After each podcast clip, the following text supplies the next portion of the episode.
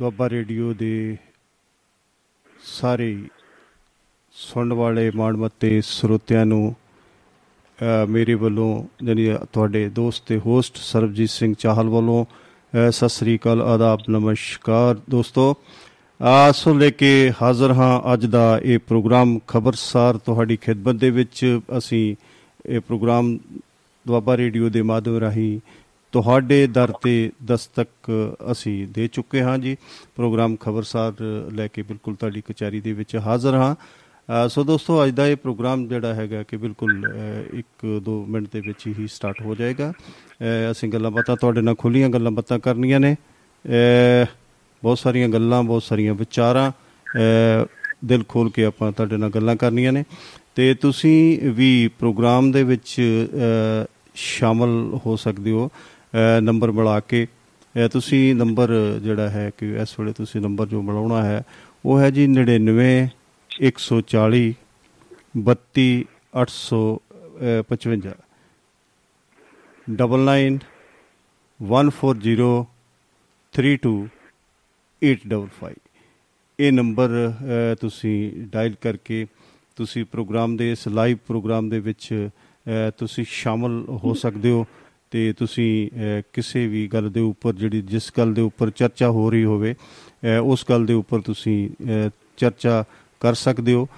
ਜਾਂ ਹੋਰ ਕੋਈ ਤੁਹਾਡੇ ਕੋਲ ਅਹਿਮ ਮੁੱਦੇ ਦੇ ਉੱਪਰ ਕੋਈ ਜਾਣਕਾਰੀ ਹੋਵੇ, ਤੁਸੀਂ ਉਹ ਵੀ ਇਸ ਪ੍ਰੋਗਰਾਮ ਦੇ ਮਾਧਿਅਮ ਰਾਹੀਂ ਤੁਸੀਂ ਸਾਡੇ ਨਾਲ ਜਾਂ ਦੁਆਬਾ ਰੇਡੀਓ ਦੇ ਸਾਰੇ ਸਰੋਤਿਆਂ ਦੇ ਨਾਲ ਤੁਸੀਂ ਸਾਂਝੀ ਕਰ ਸਕਦੇ ਹੋ ਦੋਸਤੋ। ਤੇ ਇਹ ਤੁਹਾਡਾ ਆਪਣਾ ਮੰਚ ਹੈ, ਇਹ ਤੁਹਾਡੀ ਆਪਣੀ ਆਵਾਜ਼ ਹੈ ਦੁਆਬਾ ਰੇਡੀਓ, ਤੁਹਾਡੀ ਆਪਣੀ ਆਵਾਜ਼, ਸਾਡਾ ਇਹ ਨਾਰਾ ਵੀ ਆ ਸੋ ਤੁਸੀਂ ਜਰੂਰ ਸ਼ਾਮਲ ਹੋਣਾ ਤੇ ਪ੍ਰੋਗਰਾਮ ਨੂੰ ਨਿਰੰਤਰ ਤੁਸੀਂ ਸੁਣੋਗੇ, ਬਹੁਤ ਸਾਰੀਆਂ ਜਾਣਕਾਰੀਆਂ ਹੁੰਦੀਆਂ ਨੇ ਬਹੁਤ ਸਾਰੀਆਂ ਗੱਲਾਂ ਜਿਹੜੀਆਂ ਨੇ ਉਹ ਸਿੱਖਣ ਨੂੰ ਮਿਲਦੀਆਂ ਨੇ ਤੇ ਬਹੁਤ ਸਾਰੀਆਂ ਗੱਲਾਂ ਜਿਹੜੀਆਂ ਤੁਹਾਡੇ ਕੋਲੋਂ ਸਾਨੂੰ ਸਿੱਖਣ ਨੂੰ ਮਿਲਣਗੀਆਂ। ਸੋ ਸ਼ਮੂਲੀਅਤ ਤੁਸੀਂ ਜਰੂਰ ਕਰਨੀ ਆ।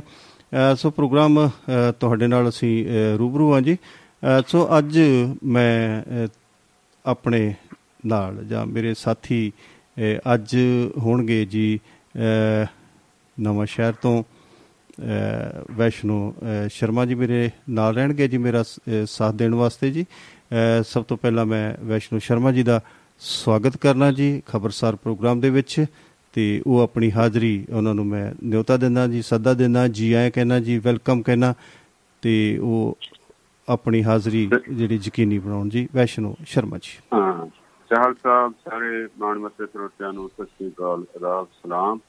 ਗੱਲ ਖਬਰਸਾਰ ਦੀ ਤੇ ਖਬਰਾਂ ਦੇ ਵਿਚਾਰ ਦੀ। ਸੋਮਵਾਰ ਤੋਂ ਸ਼ੁੱਕਰਵਾਰ ਦੀ ਦੁਆਬਾ ਰੇਡੀਓ ਤੇ ਤੁਹਾਡੇ ਪਿਆਰ ਤੇ ਪਰਿਵਾਰ ਦੀ। ਵਾਹ ਜੀ ਵਾਹ। ਲੈ ਕੇ ਹਾਜ਼ਰ ਹਾਂ ਜਨਾਬ ਚਾਲ ਸਾਹਿਬ ਦੀ ਰਹਿਨਮਾਈ ਵਿੱਚ ਨਵਾਂ ਸ਼ਹਿਰ ਤੋਂ ਵੈਸ਼ਨੂ ਸ਼ਰਮਾ। ਜੀ। ਤੇ ਵਾਕਿਆ ਹੀ ਤੁਸੀਂ ਵਿੱਚ ਕਿਸੇ ਵੇਲੇ ਵਿਚਾਰ ਕਰਨੀਆਂ ਤਾਂ ਨੰਬਰ ਹੈ 99140 32855 ਦੇ ਵਿੱਚ ਆਪਣੇ ਵਡਮੁੱਲੇ ਵਿਚਾਰ।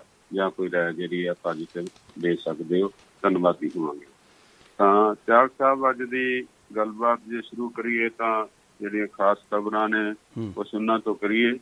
ਜੀ ਬਿਲਕੁਲ ਮੈਂ ਉਹੀ ਗੱਲ ਕਰ ਰਿਹਾ ਜੀ ਵੀ ਅੱਜ ਬਿਲਕੁਲ ਜੀ। ਮੈਂ ਤੁਹਾਡੀ ਗੱਲਬਾਤ ਤੁਹਾਡੀ ਪ੍ਰਤੀਕਿਰਿਆ ਇੱਕ ਖਬਰ ਤੇ ਨਹੀਂ ਬਹੁਤ ਸਾਰੀਆਂ ਪ੍ਰਤੀਕਿਰਿਆਵਾਂ ਤੁਹਾਡੇ ਤੇ ਤੁਹਾਡੇ ਕੋਲੋਂ ਮੈਂ ਲੈਣੀਆਂ ਨੇ। ਤੇ ਤੁਸੀਂ ਇੱਕ ਘੰਟਾ ਲਗਾਤਾਰ ਮੇਰੇ ਨਾਲ ਤੁਸੀਂ ਰਹਿਣਾ ਕਿ ਸਾਰੀ ਅੱਜ ਦੀ ਜਿਹੜੀ ਕਾਰਵਾਈ ਹੈ ਤੁਹਾਡੇ ird-gird ਰਹਿਣੀ ਆ। ਤੇ ਤੁਸੀਂ ਥੋੜਾ ਜਿਹਾ ਵਿਸਥਾਰ ਜਿਵੇਂ ਕਿ ਕੁਝ ਖਬਰਾਂ ਜਿਵੇਂ ਆ ਰਹੀਆਂ ਨੇ, ਗੌਰਵ ਜਾਦਵ ਜੀ ਦੀ ਕੁਝ ਟਿੱਪਣੀ ਹੈ ਕੁਝ ਲੇਟੈਸਟ ਕੁਝ ਕੋਰਟ ਦੇ ਕੁਝ ਫੈਸਲੇ ਨੇ ਜਿਹੜੇ ਕਿ ਬੰਬੇ ਹਾਈ ਕੋਰਟ ਜਾਂ ਤੁਸੀਂ ਮਹਾਰਾਸ਼ਟਰ ਦੀ ਜਿਹੜੀ ਕੋਰਟ ਹੈ ਉਹਦੇ ਵਿੱਚ ਵੀ ਹੈ। ਕੁਝ ਭਾਰਤੀ ਹਵਾਬਾਜੀ ਨੇ ਵੀ ਕੁਝ ਫੈਸਲੇ ਜਿਹੜੇ ਹੈਗੇ ਨੇ ਉਹ ਕੀਤੇ ਨੇ ਕੁਝ ਚੰਡੀਗੜ੍ਹ 에ਅਰਪੋਰਟ ਬਾਰੇ। ਇਹ ਸਾਰੀਆਂ ਜਿਹੜੀਆਂ ਗੱਲਾਂ ਨੇ ਇਹਨਾਂ ਤੇ ਮੈਂ ਤੁਹਾਡੇ ਕੋਲੋਂ ਇੱਕ ਇੱਕ ਗੱਲ ਦੇ ਉੱਪਰ ਵਿਚਾਰ ਜਿਹੜਾ ਹੈਗਾ ਉਹ ਮੈਂ ਪਹਿਲਾਂ ਤੁਹਾਡੇ ਤੋਂ ਲੈਣੇ ਨੇ। ਤੁਸੀਂ ਜੀ ਵਾਰੀ-ਵਾਰੀ ਮੈਂ ਆਪਾਂ ਸ਼ੁਰੂ ਕਰਦੇ ਹਾਂ ਜੀ। ਸਭ ਤੋਂ ਪਹਿਲਾਂ ਤੇ ਜਿਹੜੀ ਖੁਸ਼ੀ ਦੀ ਗੱਲ ਹੈ ਵੀ ਆਪਾਂ ਉੱਥੋਂ ਸ਼ੁਰੂ ਕਰੀਏ ਕਿ ਜਿਵੇਂ ਚੰਡੀਗੜ੍ਹ 에ਅਰਪੋਰਟ ਤੋਂ ਕੁਝ ਅਡਾਨਾ ਜਿਹੜੀਆਂ ਨੇ ਉਹ ਸ਼ੁਰੂ ਹੋਈਆਂ ਨੇ। ਤੁਸੀਂ ਕੀ ਜਾਣਕਾਰੀ ਇਹਦੇ ਬਾਰੇ ਚ ਰੱਖਦੇ ਹੋ ਜੀ? ਹਾਂ ਚਾਹਲ ਸਾਹਿਬ ਕਾਫੀ ਦੇਰ ਤੋਂ ਸਾਡਾ ਜਿਹੜਾ 에어ਪੋਰਟ ਚੰਡੀਗੜ੍ਹ ਵਾਲਾ ਇੰਟਰਨੈਸ਼ਨਲ ਆ ਇਹ ਬਣਿਆ ਤਾਂ ਪਿਆ ਆ ਪਰ ਕਦੇ ਕੋਈ ਬਹਾਨਾ ਲੱਗਦਾ ਸੀਗਾ ਇਹਦਾ ਵਿਸਥਾਰ ਹੋਣਾ ਇਹ ਜੇ। ਮਤਲਬ ਉਸ ਦੇ ਯੋਗ ਨਹੀਂ ਹੋਇਆ। ਤਾਂ ਕਦੇ ਇਹਦੇ ਨਾਂ ਦਾ ਬਹਾਨਾ ਕਿ ਕੀ ਨਾਂ ਰੱਖੀਏ ਪੰਜਾਬ ਦੇ ਨਾਂ ਤੇ ਰੱਖੀਏ ਜਾਂ ਚੰਡੀਗੜ੍ਹ ਦੇ ਨਾਂ ਤੇ ਰੱਖੀਏ ਤਾਂ ਉਹ ਤਾਂ ਫੈਸਲੇ ਹੋ ਚੁੱਕੇ ਆ ਕਿਉਂਕਿ ਅਸਲ ਦੇ ਵਿੱਚ ਇਹ ਜਿਹੜੀਆਂ ਕੁਝ ਗੱਲਾਂ ਨਾ ਲਮਕਾਉਣ ਜਾਂ ਲਟਕਾਉਣ ਦੇ ਬਹਾਨੇ ਜਿਹੜੇ ਬਣਾ ਲਏ ਜਾਂਦੇ ਆ। ਜੀ ਜੀ ਜਿਵੇਂ ਉਹ ਵਿਚੋਲਾ ਕਰਦਾ ਹੁੰਦਾ ਹੈ ਨਾ ਸਿੱਧੀ ਨਾ ਨਹੀਂ ਕਰਨੀ ਹੈ ਜਿਹੜਾ ਲੜਕੇ ਨੂੰ ਉਹ ਬਹਾਨੇ ਬੁਨੇ ਬਣਾ ਦਿੰਦਾ ਸੀ ਉਹਦੀ ਮਾਸੀ ਦਾ ਐ ਹੋ ਗਿਆ ਮਾਸੀ ਢਿੱਲੀ ਆ ਉਧਰ ਗਏ ਆ ਉਧਰ ਜਿਉ ਟਾਲਾ ਵਾਲਾ ਕਰਦੇ ਰਹਿੰਦੇ ਸੀ ਠੀਕ ਹੈ ਨਾ। ਤਾਂ ਇਸੇ ਤਰ੍ਹਾਂ ਹੀ ਸਾਡੀ ਜਿਹੜੀ ਇਹ ਸੁਗਾਤ ਹੈ ਸਾਨੂੰ ਮਿਲਣੀ ਸੀ ਚੰਡੀਗੜ੍ਹ 에ਅਰਪੋਰਟ ਦੀ ਇਹ ਹੌਲੀ ਹੌਲੀ ਕਰਕੇ ਯਾਨੀ ਇਹਦਾ ਖੁੰਡ ਚਕਾਈ ਹੋ ਰਹੀ ਆ। ਕੁਝ ਕੜਾਨਾ ਚੱਲਦੀਆਂ ਨੇ ਦੁਬਈ ਵਗੈਰਾ ਨੂੰ ਪਰ ਇੰਟਰਨੈਸ਼ਨਲ ਤੌਰ ਤੇ ਅਜੇ ਇਹਨੂੰ ਨਹੀਂ ਸੀ ਚਾਲੂ ਕੀਤਾ ਗਿਆ। ਔਰ ਬੜੀ ਖੁਸ਼ੀ ਦੀ ਗੱਲ ਹੈ ਕਿਉਂਕਿ ਹੁਣ ਜੇ ਐ ਕਹ ਲਈਏ ਸਾਡਾ ਪੰਜਾਬ ਲਾਗੇ ਹਰਿਆਣਾ ਆ ਹਿਮਾਚਲ ਆ ਜਿਹੜੇ ਬਹੁਤ ਲੋਕ ਹੈ ਸਾਡੇ ਪੜ੍ਹੇ ਲਿਖੇ ਲੋਕ ਆ ਬੱਚੇ ਆ ਉਹ ਸਾਰੇ ਵਿਦੇਸ਼ਾਂ 'ਚ ਨੇ ਤੇ ਸਾਨੂੰ ਬਜ਼ੁਰਗਾਂ ਨੂੰ ਵੀ ਜਾਣਾ ਆਉਣਾ ਪੈਂਦਾ ਆ। ਪੈਂਦਾ ਜੀ ਬਿਲਕੁਲ। ਬੇਸ਼ੱਕ ਸਾਡਾ ਗੁਰੂ ਰਾਮਦਾਸ ਜੀ 에ਅਰਪੋਰਟ ਰਾਜਸਥਾਨ ਸੀ ਹੈਗਾ ਸਰ ਦੇ ਕੋਲ। ਬਟ ਉੱਥੇ ਥੋੜੀ ਜੀ ਬਾਰਡਰ ਦਾ ਏਰੀਆ ਕਰਕੇ ਜਾਂ ਕਿਵੇਂ ਤਾਂ ਥੋੜੀ ਉਹਨੂੰ ਸ਼ਾਇਦ ਦਿੱਕਤ ਰਹੀ ਤੇ ਦਿੱਕਤ ਆਂਦੀ ਆ ਤਾਂ ਉਹਦੇ ਕਰਕੇ ਸਾਡੇ ਪੰਜਾਬ ਨੂੰ ਜਿਹੜਾ ਪੂਰੀਆਂ ਮੋਜਾਂ ਨਹੀਂ ਮਿਲੀਆਂ। ਤੇ ਜੇ ਚੰਡੀਗੜ੍ਹ ਹੋ ਜਾਂਦਾ ਆ ਇਹਦੇ ਨਾਲ ਤਾਂ ਦੇਖੋ ਜੀ ਇਹ ਤਕਰੀਬਨ ਸਾਰੇ ਸ਼ਹਿਰਾਂ 'ਚ ਸੋਹਣਾ ਆ ਬਿਊਟੀਫੁਲ ਸਿਟੀ ਆ ਤੇ ਲੋਕ ਆਣਗੇ ਤੇ ਲੋਕਾਂ ਨੂੰ ਮਾਹੌਲ ਵੀ ਉੱਥੇ ਵਧੀਆ ਮਿਲੇਗਾ ਤੇ ਉਹ ਵਧੀਆ ਮਾਹੌਲ ਦੇ ਵਿੱਚ ਸਾਡੀ ਜਿਹੜੀ ਆ ਚਾਰੀ ਜਾਂ ਜੋ ਵੀ ਸਾਡੀ ਆਪਣੇ ਟੂਰਿਸਟ ਆ ਉਹ ਆਉਣਗੇ ਤੇ ਸਾਨੂੰ ਉਹ ਵੀ ਫਾਇਦਾ ਹੋਊਗਾ ਇੰਨੇ ਸੋਹਣੇ ਸਾਡੇ ਉੱਥੇ ਰੱਖ ਰਖਾਓ ਦਾ ਤੇ ਸਾਡੇ ਬਿਲਡਿੰਗਾਂ ਦਾ ਤੇ ਸਾਡੇ ਸੋਹਣੇ ਪ੍ਰਬੰਧ ਦਾ ਉਹਨਾਂ ਨੂੰ ਵੀ ਫਾਇਦਾ ਹੋਊਗਾ ਤੇ ਆਪਣੇ ਪੰਜਾਬ ਨੂੰ ਵੀ ਲਾਭ ਹੋਊਗਾ ਤੇ ਉਹਦੇ ਨਾਲ ਸਾਨੂੰ ਜਿਹੜੇ ਬਜ਼ੁਰਗਾਂ ਨੂੰ ਸ਼ਾਇਦ ਜਾਣਾ ਆਉਣਾ ਸੌਖਾ ਹੋ ਜਾਊਗਾ। ਬੱਚਿਆਂ ਦੀ ਜਿਹੜੀ ਆ ਦਿੱਲੀ 에ਅਰਪੋਰਟ ਤੇ ਲੁੱਟ ਬਹੁਤ ਹੁੰਦੀ ਆ ਔਰ ਇਹਦੀਆਂ ਸ਼ਿਕਾਇਤਾਂ ਗਾਹੇ ਬਖਾਹੇ ਸਾਡੇ ਸਾਰੇ ਹੀ ਸੱਜਣ ਮਿੱਤਰ ਜਿਹੜੇ ਆ ਉਹ ਕਰਦੇ ਰਹਿੰਦੇ ਆ ਤੇ ਕਈ ਦਬੀ ਜ਼ਬਾਨ ਤੇ ਕਰਦੇ ਆ ਕਈ ਖੁੱਲ ਕੇ ਕਰ ਲੈਂਦੇ ਆ। ਬਿਲਕੁਲ ਜੀ ਬਿਲਕੁਲ। ਹੈ ਤਾਂ ਔਖੇ ਸਾਰੇ ਨੇ ਜੀ। ਤਕਲੀਫ ਤਾਂ ਹੈ। ਇੱਥੇ ਦਾ ਤੀਰਾ ਇੱਕ ਸਫ਼ਰ ਲੰਬਾ ਹੋ ਜਾਣਾ ਇੱਕ ਉਹਨਾਂ ਨੇ ਡੰਡੇ ਖੜਕਾ ਆ ਵੀ ਖੋਲ ਦਿਓ ਆ ਵੀ ਕੱਢੋ ਆ ਵੀ ਕੱਢੋ ਤੇ ਅਖੀਰ ਤੇ ਗੱਲ ਲੈ ਦੇ ਕੇ ਮੁੱਕਦੀ ਆ ਜੋ ਸਾਡੇ ਹਿੰਦੁਸਤਾਨ ਦਾ ਰਿਵਾਜ ਪਿਆ ਆ। ਬਿਲਕੁਲ ਉੱਥੋਂ ਜਿਹੜੀਆਂ ਕੈਨੇਡਾ ਤੇ ਟੋਰਾਂਟੋ ਲਈ ਜਿਹੜੀਆਂ ਉਡਾਨਾਂ ਨੇ ਉਹ ਸਤੰਬਰ ਦੇ ਆਖਰੀ ਹਫ਼ਤੇ ਸ਼ੁਰੂ ਹੋਣੀਆਂ ਨੇ। ਜੀ ਬਿਲਕੁਲ ਤੇ ਜਿਹੜੀ ਖੁਸ਼ੀ ਦੀ ਗੱਲ ਹੈ ਲੰਡਨ ਨੂੰ ਇੱਕ ਜਿਹੜੀ ਫਲਾਈਟ ਆ ਉਹ ਚੱਲ ਰਹੀ ਆ ਉਹ ਨਵੰਬਰ 'ਚ ਹੋਣੀ ਸ਼ੁਰੂ। ਤੇ ਇਹ ਦੋ ਮੁਲਕਾਂ ਦੇ ਵਿੱਚ ਸਾਡੇ ਜਿਹੜੇ ਕਾਫੀ ਬੱਚੇ ਨੇ ਤੇ ਉਦਾਂ ਵੀ ਸਬੰਧ ਵੀ ਚੰਗੇ ਨੇ ਇਹਨਾਂ ਦੇਸ਼ਾਂ ਨਾਲ ਸਾਡੇ। ਬਹੁਤ ਪਿਆਰੇ ਸਬੰਧ ਨੇ ਤੇ ਟੂਰਿਸਟ ਆਵੇਗਾ ਉਹਨਾਂ ਨੂੰ ਉਦਾਂ ਦਾ ਮਾਹੌਲ ਮਿਲੇਗਾ ਜਿੱਦਾਂ ਦਾ ਮਾਹੌਲ ਜੋ ਤੋਂ ਹੁੰਦੇ ਆ ਤੇ ਸਾਨੂੰ ਵੀ ਸੁੱਖ ਹੋਊਗਾ ਕਿਉਂਕਿ ਸਾਨੂੰ ਜਾਣਾ ਆਉਣਾ ਤੇ ਚੰਗੀ ਜਿਹੜੀ ਹੈਗੀ ਆਵਾਜਾਈ ਦੇ ਸਾਧਨ ਨੇੜਿਓਂ ਸੜਕਾਂ ਦਾ ਜਿਹੜਾ ਹੈ ਤੇ ਲੋਕਾਂ ਦੇ ਲੰਬੇ ਸਫ਼ਰ ਦੇ ਵਿੱਚ ਐਕਸੀਡੈਂਟਾਂ ਦੀ ਜਿਹੜੀ ਹੈ ਜਿਹੜਾ ਚੱਕਰ ਆ ਉਸ ਤੋਂ ਵੀ ਅਸੀਂ ਬਚ ਸਕਾਂਗੇ। ਤੇ ਵਾਕਿਆ ਹੀ ਜੇ ਅਸੀਂ ਘਰ ਬਣਾ ਲਿਆ ਤਾਂ ਉਹਦੇ 'ਚ ਵਸੋਂ ਵੀ ਹੋਣੀ ਚਾਹੀਦੀ ਆ। ਸਾਨੂੰ 에어ਪੋਰਟ ਦਾ ਤਾਂ ਹੀ ਫਾਇਦਾ ਸੀ ਜੇ ਇੱਥੇ ਸਾਰਾ ਸਿਸਟਮ ਜਿਹੜਾ ਇੰਟਰਨੈਸ਼ਨਲ ਉਡਾਨਾ ਆਉਣ ਤਾਂ। ਤੇ ਬੜੀ ਖੁਸ਼ੀ ਦੀ ਗੱਲ ਆ। ਸਭ ਨੂੰ ਪੰਜਾਬ ਵਾਸੀਆਂ ਨੂੰ ਵਧਾਈ ਆ। ਜਿਹੜੇ ਵੀ ਇਹਦੇ 'ਚ ਮਦਦ ਕਰ ਰਹੇ ਆ ਜੋ ਵੀ ਇਹਦੇ ਵਿੱਚ ਆਪਣਾ ਇੱਕ ਪਾ ਰਹੇ ਆ ਉਹਨਾਂ ਸਾਰਿਆਂ ਦਾ ਵੀ ਧੰਨਵਾਦ ਕਰਦੇ ਹਾਂ। ਆ ਬਿਲਕੁਲ ਜੀ। ਧੰਨਵਾਦ ਉਹਨਾਂ ਲੋਕਾਂ ਦਾ ਕਰਨਾ ਬਣਦਾ ਹੈ ਜਿਨ੍ਹਾਂ ਦੀ ਇਸ ਮੁੱਦੇ ਦੇ ਉੱਪਰ ਜਾਂ ਇਸ ਗੱਲਬਾਤ ਦੇ ਵਿੱਚ ਜਿਨ੍ਹਾਂ ਦਾ ਸਹਿਯੋਗ ਆ, ਉਹਨਾਂ ਸਾਰਿਆਂ ਦਾ ਬਹੁਤ ਬਹੁਤ ਧੰਨਵਾਦ। ਉਹ ਗੱਲ ਇਸ ਤਰ੍ਹਾਂ ਜੀ ਵੀ ਜਿਵੇਂ ਕੋਈ ਵੀ ਜਿਵੇਂ 에어ਪੋਰਟ ਇੱਥੇ, ਇੱਥੋਂ ਉਡਾਨਾਂ ਜਾਂਦੀਆਂ ਨੇ ਜਾਂ ਇੱਥੋਂ ਆਉਂਦੀਆਂ ਨੇ, ਇਹ ਬਹੁਤ ਸਾਰੀ ਲੋਕਾਂ ਨੂੰ ਸਿੱਧੇ ਤੌਰ ਤੇ ਜਾਂ ਅਸਿੱਧੇ ਤੌਰ ਦੇ ਉੱਤੇ ਨਾ, ਇਹ ਤੋਂ ਬਹੁਤ ਜ਼ਿਆਦਾ ਜਿਹੜੇ ਹੈਗਾ, ਉਹਦਾ ਫਾਇਦਾ ਹੁੰਦਾ ਹੈ ਟੈਕਸੀਆਂ ਵਾਲਿਆਂ ਨੂੰ ਕਹ ਲਓ ਹੋਟਲ ਇੰਡਸਟਰੀ ਇਨਕਰੀਸ ਕਰਦੀ ਆ। ਪਲੱਸ ਹੋਰ ਇੱਥੋਂ ਦੀ ਜਿਹੜਾ ਕੋਈ ਬੰਦਾ ਆਉਂਦਾ ਹੈ ਜਾਂਦਾ ਹੈ, ਇੱਥੋਂ ਦੀ ਚੰਡੀਗੜ੍ਹ ਦੇ ਵਿੱਚੋਂ ਜਾਂ ਸਾਡੇ ਪੰਜਾਬ ਦੇ ਵਿੱਚੋਂ ਹੀ ਉਹ ਸ਼ਾਪਿੰਗ ਕਰੇਗਾ ਜਾਂ ਇੱਥੋਂ ਹੀ ਟੈਕਸੀ ਡਰਾਈਵਰ ਨੂੰ, ਇੱਥੋਂ ਹੀ ਲਏਗਾ। ਤੇ ਉਹ ਸਾਰਾ ਬਹੁਤ ਸਾਰਾ ਇਨਫਰਾਸਟ੍ਰਕਚਰ ਜਿਹੜਾ ਹੈ, ਉੱਥੇ ਸਾਨੂੰ ਪੈਦਾ ਕਰਨਾ ਪੈ ਜਾਂਦਾ ਵਾ। ਤੇ ਨਾਲੇ ਉਹ ਲੋਕਾਂ ਦੀਆਂ ਸਿੱਧੇ ਤੌਰ ਤੇ ਜਾਂ ਅਸਿੱਧੇ ਤੌਰ ਦੇ ਉੱਤੇ ਨਾ ਬਹੁਤ ਸਾਰਾ ਰੋਜ਼ਗਾਰ ਜਿਹੜਾ ਉਹ ਮੁਹੱਈਆ ਹੁੰਦਾ। ਬਾਕੀ ਮੋਰਓਵਰ ਸਾਡੇ ਇਹਦੇ ਵਿੱਚ ਕੋਈ ਬਹੁਤ ਸਾਰੇ ਟੈਕਸਸ ਜਾਂ ਇਸ ਤਰ੍ਹਾਂ ਦੀਆਂ ਕੁਝ ਚੀਜ਼ਾਂ ਨੇ ਜਿਹੜੀਆਂ ਕਿ ਸਾਡੇ ਪੰਜਾਬ ਦੀ ਆਮਦਨ ਦੇ ਵਿੱਚ ਵਾਧਾ ਕਰਦੀਆਂ ਨੇ। ਹਮੇਸ਼ਾ ਤੁਹਾਡੀ ਗੱਲ ਬਿਲਕੁਲ ਦਰੁਸਤ ਹੈ ਕਿ ਬੜੇ ਦੇਰ ਤੋਂ ਇਹਨਾਂ ਗੱਲਾਂ ਨੂੰ ਲਟਕਾਇਆ ਜਾਂਦਾ ਰਿਹਾ ਵਾ। ਇਹਦੇ ਪਿੱਛੇ ਕਾਰਨ ਕੋਈ ਵੀ ਨਹੀਂ ਸੀ, ਹੋ ਸਕਦਾ। ਜਦੋਂ ਅਸੀਂ ਇੱਕ ਇੰਨੇ ਪੈਸੇ ਖਰਚ ਕੇ ਇਹਨਾਂ ਇਨਫਰਾਸਟ੍ਰਕਚਰਸ ਇਹਨਾਂ ਅਸੀਂ ਸਾਰੀਆਂ ਸੁੱਖ ਸੁਵਿਧਾਵਾਂ ਜਿਹੜੀਆਂ ਨੇ ਉਹ ਪੈਦਾ ਕਰ ਤੇ ਫਿਰ ਸਾਨੂੰ ਲੋਕਾਂ ਦੀ ਸਹੂਲਤ ਵਾਸਤੇ ਬਿਲਕੁਲ ਇਹ ਬਹੁਤ ਪਹਿਲਾਂ ਉਡਾਣਾ ਜਿਹੜੀਆਂ ਨੇ ਉਹ ਸ਼ੁਰੂ ਕਰ ਦੇਣੀਆਂ ਚਾਹੀਦੀਆਂ ਸੀਗੀਆਂ। ਚਲੋ, ਫਿਰ ਵੀ ਦੇਰ ਆਏ, ਦਰੁਸਤ ਆਏ ਵਾਲੀ ਗੱਲ ਮੰਨਣੀ ਪੈਣੀ ਹੈ। ਕਿ ਇੰਨਾ ਖਰਚ ਕਰਕੇ ਵੀ ਅਸੀਂ ਫਿਰ ਸਾਰਾ ਕੁਝ ਉਸ ਚੀਜ਼ ਦਾ ਫਾਇਦਾ ਨਹੀਂ ਲੈ ਸਕੇ। ਫਿਰ ਵੀ ਜਿਵੇਂ ਤੁਸੀਂ ਦੱਸਿਆ ਸੀ ਕਿ ਸਾਡੇ ਵਰਗੇ ਲੋਕ ਜਿਹੜੇ ਨੇ ਜਾਂ ਹੋਰ ਬਾਹਰੋਂ ਆਉਣ ਵਾਲੇ ਲੋਕ ਨੇ, ਉਹਨਾਂ ਦੀ ਕਿੰਨੀ ਖੱਜਲ ਖੁਆਰੀ ਹੁੰਦੀ ਰਹਿੰਦੀ ਆ।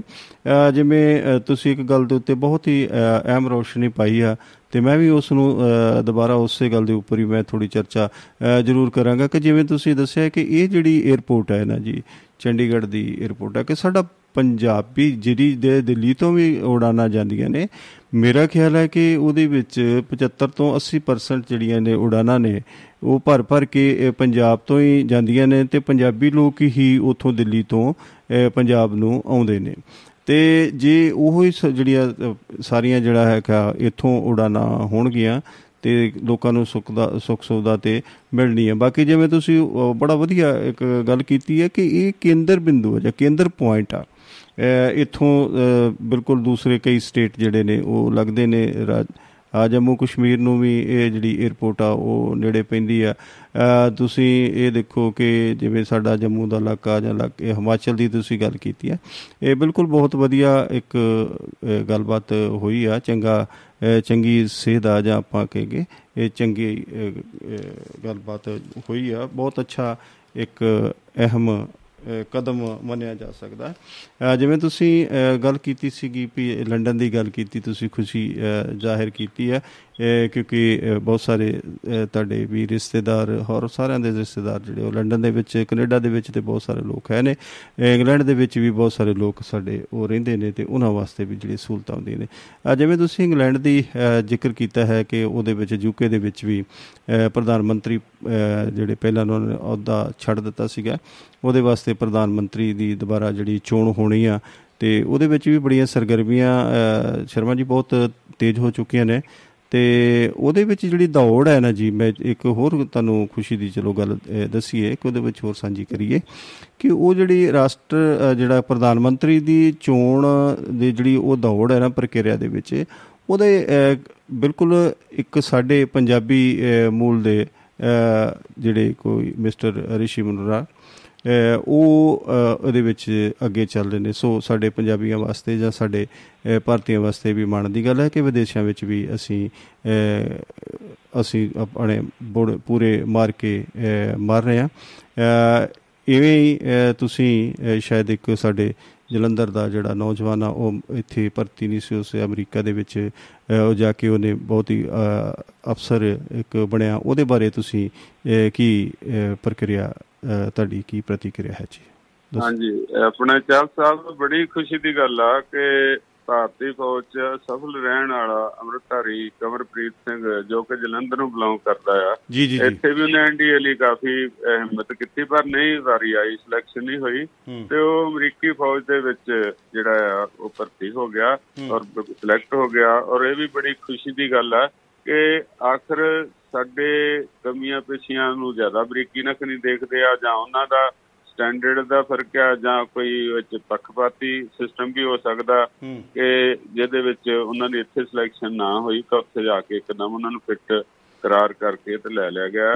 ਮਾਣ ਦੀ ਗੱਲ ਹੈ ਕਿ ਸਾਡਾ ਪੰਜਾਬੀ ਭਾਈਚਾਰਾ ਜਦੋਂ ਕਿਸੇ ਪੁਲਿਸਮੈਨ ਨੂੰ ਦੇਖਦਾ ਹੋਊਗਾ ਉੱਥੋਂ ਤਾਂ ਉਹਨੂੰ ਖੁਸ਼ੀ ਹੁੰਦੀ ਹੋਊਗੀ। ਔਰ ਸਾਡਾ ਯਕੀਨ ਸਾਡਾ ਵਿਸ਼ਵਾਸ ਵੀ ਉਹਨਾਂ ਦੇਸ਼ਾਂ ਲਈ ਬਹਾਲ ਹੁੰਦਾ ਆ। ਜਿਸ ਤਰ੍ਹਾਂ ਇੰਗਲੈਂਡ ਦੀ ਤੁਸੀਂ ਗੱਲ ਕੀਤੀ ਪਈ ਹੁਣ ਭਾਰਤੀ ਮੂਲ ਦੇ ਜਿਹੜੇ ਪ੍ਰਧਾਨ ਮੰਤਰੀ ਆ ਸ਼ਾਇਦ ਉਹ ਅੱਗੇ ਆ ਰਹੇ ਆ। ਬਿਲਕੁਲ ਜੀ ਸਪਸ਼ਟ ਸਪਸ਼ਟ ਹੋ ਗਿਆ ਜੀ ਸਪਸ਼ਟ ਇਸ ਚੀਜ਼ ਦੀ ਹੋ। ਗਿਆ ਜੀ ਕਿਉਂਕਿ ਸਾਡੇ ਜਿਹੜੇ ਆ ਜਵਾਨ ਜਾਂ ਸਾਡੇ ਦੇਸ਼ ਦੇ ਵਾਸੀਆਂ ਨੇ ਉਹਨਾਂ ਲੋਕਾਂ ਦੇ ਮਨ ਜਿੱਤੇ ਉਹਨਾਂ ਦੇ ਦੇਸ਼ ਲਈ ਕੰਮ ਕੀਤਾ। ਉਹਨਾਂ ਨੂੰ ਅੱਗੇ ਵਧਾਇਆ ਸਰਵਾਈਵ ਕੀਤਾ ਤੇ ਉਹ ਜਿਹੜੀ ਨੇਕ ਕਦਮੀ ਆ ਉਹਦਾ ਵੀ ਆਖਰ ਮੁੱਲ ਪਿਆ ਆ ਨਹੀਂ ਤਾਂ ਕਿੱਥੇ ਮਹਾਤਮਾ ਗਾਂਧੀ ਦਾ ਵੇਲਾ ਦੇਖੀਏ ਤੇ ਜਦੋਂ ਸਾਨੂੰ ਕੀ ਕਹਿੰਦੇ ਹੁੰਦੇ ਕਾਲੇ ਹੋਰ ਹੀ ਕੁਝ ਕਿਹਾ ਜਾਂਦਾ ਸੀ ਭੈੜੇ ਨਾਂ ਨਾਲ ਬੁਲਾਇਆ ਜਾਂਦਾ ਸੀ ਤੇ ਉਹ ਵੀ ਇੱਕ ਸਮਾਂ ਸੀ ਔਰ ਅਸੀਂ ਹੁਣ ਉੱਥੇ ਉਹਨਾਂ ਦੇ ਨਾਲ ਬੈਠ ਕੇ ਜਿਹੜਾ ਖਾਣਾ ਖਾਂਦੇ ਆ ਸਾਰੇ ਸਾਨੂੰ ਸੁੱਖ ਮਿਲਦੇ ਆ ਕਿਸੇ ਦਾ ਭੇਦਭਾਵ ਨਹੀਂ। ਇਵਨ ਦਨ ਮਹਾਰਾਣੀ ਜਿਹੜੀ ਵਿਕਟੋਰੀਆ ਐਲਿਜ਼ਬeth ਆ ਉਹਦੇ ਜਿਹੜਾ ਸ਼ਾਹੀ ਹਕੀਮ ਆ ਉਹ ਵੀ ਹਿੰਦੁਸਤਾਨੀ ਆ ਔਰ ਦੇਖੋ ਉਹ ਤਕਰੀਬਨ 97 98 ਸਾਲ ਦੇ ਨੇੜੇ ਤੇ ਪਹੁੰਚ ਗਈ। ਤਾਂ ਉਹ ਕਦਰ ਕਰਦੇ ਆ। ਬੇਸ਼ੱਕ ਪਹਿਲਾਂ ਜੋ ਕੁਝ ਹੋਇਆ ਜਦੋਂ ਵੀ ਕੋਈ ਪ੍ਰਬੰਧ ਕਰਦਾ ਆ ਉਹਨੂੰ ਜਿਹੜੇ ਢਿੱਕੇ ਲੱਗਦੇ ਆ ਉਹਦੇ ਨਾਲ ਨਫ਼ਰਤ ਕਰਦਾ ਆ। ਸਾਨੂੰ ਵੀ ਉਹ ਚੰਗਾ ਨਹੀਂ ਲੱਗਦਾ ਪਰ ਆਖਰ ਦੇ ਵਿੱਚ ਚੰਗਿਆਈ ਚੰਗਿਆਈ ਆ। ਹੁਣ ਵੀ ਸਾਡੇ ਲੋਕ ਜਿਹੜੇ ਉੱਥੇ ਨੇ ਉਹ ਖੁਸ਼ਹਾਲ ਨੇ।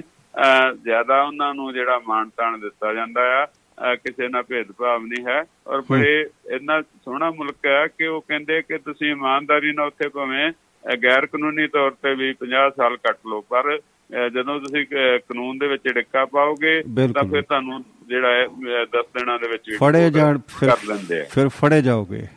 ਹਾਂ ਭੇਜ ਦਿੰਦੇ ਆ ਜੀ ਘਰ ਨੂੰ ਤੋਰ ਲੈਂਦੇ ਆ ਬੜੇ ਡੀਪੋਰਟ ਅੱਛਾ ਡੀਪੋਰਟ ਕਰ ਦਿੰਦੇ ਨੇ ਹਾਂ ਬਾਕੀ 에어ਪੋਰਟ ਦੀ ਗੱਲ ਕਰੀਏ ਤਾਂ ਇੰਦਰਾ ਗਾਂਧੀ 에어ਪੋਰਟ ਜਿਹੜਾ ਉੱਥੇ ਜਦੋਂ ਅਸੀਂ ਡੋਮੈਸਟਿਕ ਉਡਾਨ ਲੈ ਵੀ ਲੈਂਦੇ ਆਪਣੇ ਅੰਮ੍ਰਿਤਸਰ ਤੋਂ ਤਾਂ ਉੱਥੋਂ ਕਿਲੋ 1.5 ਕਿਲੋਮੀਟਰ ਸਾਨੂੰ ਤੁਰਨਾ ਪੈਂਦਾ। ਬੇਸ਼ੱਕ ਇਕੱਲੇ ਹੀ ਹੁੰਨੇ ਆ ਸਮਾਨ ਦੂਜੀ ਤਰ੍ਹਾਂ ਵੀ ਪਹੁੰਚ ਜਾਂਦਾ ਪਰ ਫਿਰ ਵੀ ਉਹ ਕਲੀਅਰ ਕਰਨਾ ਉਹਦ ਨੂੰ ਲਿਜਾਣਾ ਕਾਫੀ ਦਿੱਕਤ ਆ ਖਾਸ ਕਰਕੇ ਏਜਡ ਬੰਦਿਆਂ ਨੂੰ। ਕਿਉਂਕਿ ਦੋਹਾਂ ਦੀ ਦੂਰੀ ਕਾਫੀ ਆ। ਤੇ ਇਹ ਜੇ ਸਾਡੀ ਇਹੀ ਇੱਥੋਂ 에어ਪੋਰਟ ਜਿਹੜੀ ਹੋਊਗੀ ਤਾਂ ਜੇ ਇੰਟਰਨੈਸ਼ਨਲ ਆਉਣਗੇ ਤਾਂ ਮੇਰੇ ਖਿਆਲ ਸਾਡੀ ਪ੍ਰੋਬਲਮ ਹੱਲ ਹੋ ਸਕਦੀ ਆ। ਤੇ ਇਹ ਚੀਜ਼ ਦੀ ਵੀ ਖੁਸ਼ੀ ਸਾਨੂੰ ਹੋਊਗੀ। ਬਾਕੀ ਜਿਹੜੀਆਂ ਆਪਣਾ ਗੱਲਾਂ ਬਾਤਾਂ ਦੇ ਵਿੱਚ ਮਾਂ ਨੂੰ ਜਿਹੜਾ ਆ ਆਪਣਾ ਹਾਈ ਕੋਰਟ ਜਿਹੜੀ ਮਹਾਰਾਸ਼ਟਰ ਉਹਨਾਂ ਨੇ ਕੀਤਾ ਆ ਇਹ ਫੈਸਲਾ ਦਿੱਤਾ ਆ ਕਿ ਮਾਂ ਨੂੰ ਕੈਰੀਅਰ ਜਾਂ ਬੱਚੇ ਦੀ ਚੋਣ ਲਈ ਮਜਬੂਰ ਨਹੀਂ ਕੀਤਾ ਜਾ ਸਕਦਾ। ਸਾਡੇ ਦੇਸ਼ ਦੇ ਵਿੱਚ ਬਹੁਤੀਆਂ ਕੰਪਨੀਆਂ ਕਈ ਵਾਰੀ ਹਸਬੈਂਡ ਵੀ ਕਹਿੰਦਾ ਨਹੀਂ ਅਜੇ ਤੂੰ ਕੈਰੀਅਰ ਬਣਾਉਣਾ ਅੱਗੇ ਵਧਣਾ ਤੂੰ ਬੱਚਾ ਨਹੀਂ ਪੈਦਾ ਕਰਨਾ ਜਾਂ ਕਿਵੇਂ ਆ? ਤਾਂ ਉਹਨਾਂ ਨੇ ਇਹ ਬਹੁਤ ਪੋਜ਼ਿਟਿਵ ਫੈਸਲਾ ਦਿੱਤਾ ਆ ਕਿ ਜੇ ਇਹ ਚੀਜ਼ ਹੋ ਜਾਈ ਜਾਂ ਜਿਸ ਤਰ੍ਹਾਂ ਸਾਡੀ ਮਰਜ਼ੀ ਜਾਂ ਕੈਰੀਅਰ ਜਾਂ ਬੱਚਾ ਦੋਹਾਂ ਚੋਂ ਅਸੀਂ ਪੰਗਾ ਪਾ ਲਿਆ ਤਾਂ ਸਾਡੀ ਤਾਂ ਦੇਸ਼ ਦੀ ਵਿਕਾਸ ਹੀ ਰੁਕ ਜਾਊਗਾ। ਅਸੀਂ ਕਿੱਦਾਂ ਅੱਗੇ ਆਬਾਦੀ ਨਹੀਂ ਹੋਊਗੀ ਸਾਡੇ ਬੱਚੇ ਨਹੀਂ ਹੋਣਗੇ ਤਾਂ ਸਾਡਾ ਵਿਕਾਸ ਕਿੰਨਾ ਕੁ ਚਿਰ ਕੰਮ ਕਰੂਗਾ ਠੀਕ ਹੈ ਜੀ? ਤੇ ਉਹਨਾਂ ਨੇ ਇਸ ਚੀਜ਼ ਨੂੰ ਮਾਨਤਾ ਦਿੱਤੀ ਆ ਵੀ ਇਹਦੇ ਚ ਕੋਈ ਤੁਸੀਂ ਰੋਕ ਨਹੀਂ ਸਕਦੇ ਤੁਸੀਂ। ਤੇ ਬੱਚਾ ਜਿਹੜਾ ਇਹ ਵੀ ਤਾਂ ਇੱਕ ਟਾਈਮ ਹੁੰਦਾ ਇਸ ਤੋਂ ਬਾਅਦ ਦੇ ਵਿੱਚ ਜਿਹੜੇ ਬੱਚੇ ਆ ਉਦਾਂ ਵੀ ਉਹ ਤੰਦਰੁਸਤ ਨਹੀਂ ਹੁੰਦੇ। ਤਾਂ ਕਿਉਂ ਇਹ ਜਿਹੜਾ ਹੈ ਜਨਨੀ ਤੋਂ ਮੌਕਾ ਜਿਹੜਾ ਉਹਦਾ ਗਵਾਇਆ ਜਾਵੇ ਕਿਉਂ ਨਾ ਉਹਨੂੰ ਮੌਕਾ ਦਿੱਤਾ ਜਾਵੇ ਉਹ ਚਾਹੁੰਦੀ ਹੈ ਤਾਂ ਤੇ ਇਹ ਬੜਾ ਵਧੀਆ ਫੈਸਲਾ ਆ। ਸਾਰਿਆਂ ਲਈ ਇਹ ਚੰਗਾ ਆ। ਬੇਸ਼ੱਕ ਅਸੀਂ ਲਾਲਚੀ ਲੋਕ ਜਿਹੜੇ ਆ ਅੱਗੇ ਵਧਣ ਲਈ ਜਾਂ ਜ਼ਿਆਦਾ ਮਾਇਆ ਇਕੱਠੀ ਕਰ ਲਈ ਇਹਦਾ ਵਿਰੋਧ ਉਹੀ ਕਰਦੇ ਨੇ। ਆਮ ਘਰਾਂ ਦੇ ਵਿੱਚ ਇਸ ਚੀਜ਼ ਦਾ ਬਹੁਤ ਰੋਕ ਨਹੀਂ ਲਾਈ ਜਾਂਦੀ। ਇਹ ਚੰਗੀ ਖਬਰ ਹੈ। ਤੇ ਜਿਹੜਾ ਹੈਗਾ ਡੀਜੀਪੀ ਗੌਰਵ ਜਾਦਵ ਜੀ ਗਏ ਆ ਉੱਥੇ ਦਰਬਾਰ ਸਾਹਿਬ ਮੱਥਾ ਟੇਕਿਆ ਬੜੀ ਖੁਸ਼ੀ ਹੋਈ। ਤੇ ਨਾਲ ਦੀ ਨਾਲ ਉਹਨਾਂ ਨੇ ਐਲਾਨ ਕੀਤਾ ਕਿ ਪੰਜਾਬ ਵਿੱਚੋਂ ਗੈਂਗਸਟਰਾਂ ਦਾ ਨਾਮ ਹਟਾ ਦੇਵਾਂਗਾ। ਪਰ ਇਹ ਬਿਆਨ ਨੇ ਜੋ ਅਮਲ ਹੁੰਦਾ ਉਹ ਪਬਲਿਕ ਦੇਖਦੀ ਹੈ ਜਨਤਾ ਦੇਖਦੀ ਹੈ ਸਮਾਂ ਲੱਗਦਾ ਤੇ ਕਹਿਣੀ ਤੇ ਕਰਨੀ 'ਚ ਫ਼ਰਕ ਦਾ ਜਿਹੜਾ ਫ਼ਰਕ ਬਾਅਦ ਦੇ ਵਿੱਚ ਪਤਾ ਲੱਗਦਾ ਨਹੀਂ ਬਿਲਕੁਲ ਜਿਵੇਂ ਤੁਸੀਂ ਇੱਕ ਗੱਲ ਕੀਤੀ ਹੈ ਨਾ ਜੀ ਪਹਿਲੀ ਸਭ ਤੋਂ ਪਹਿਲੀ ਤੇ ਗੱਲ ਜਿਹੜੀ ਉਹ ਹੁੰਦੀ ਹੈ ਨਾ ਕਿ ਜਦੋਂ ਅਸੀਂ ਕਹਿੰਦੇ ਆ ਵੀ ਕਿਸੇ ਚੀਜ਼ ਦਾ ਫੈਸਲਾ ਅਸੀਂ ਲੈ ਲੈਨੇ ਆ ਨਾ ਕੋਈ ਅਸੀਂ ਕੰਮ ਕਰਨ ਦੀ ਠਾਣ ਲੈਨੇ ਆ ਸਮਝੋ ਕਿ ਅੱਧਾ ਕੰਮ ਉਦੋਂ ਹੋ ਗਿਆ।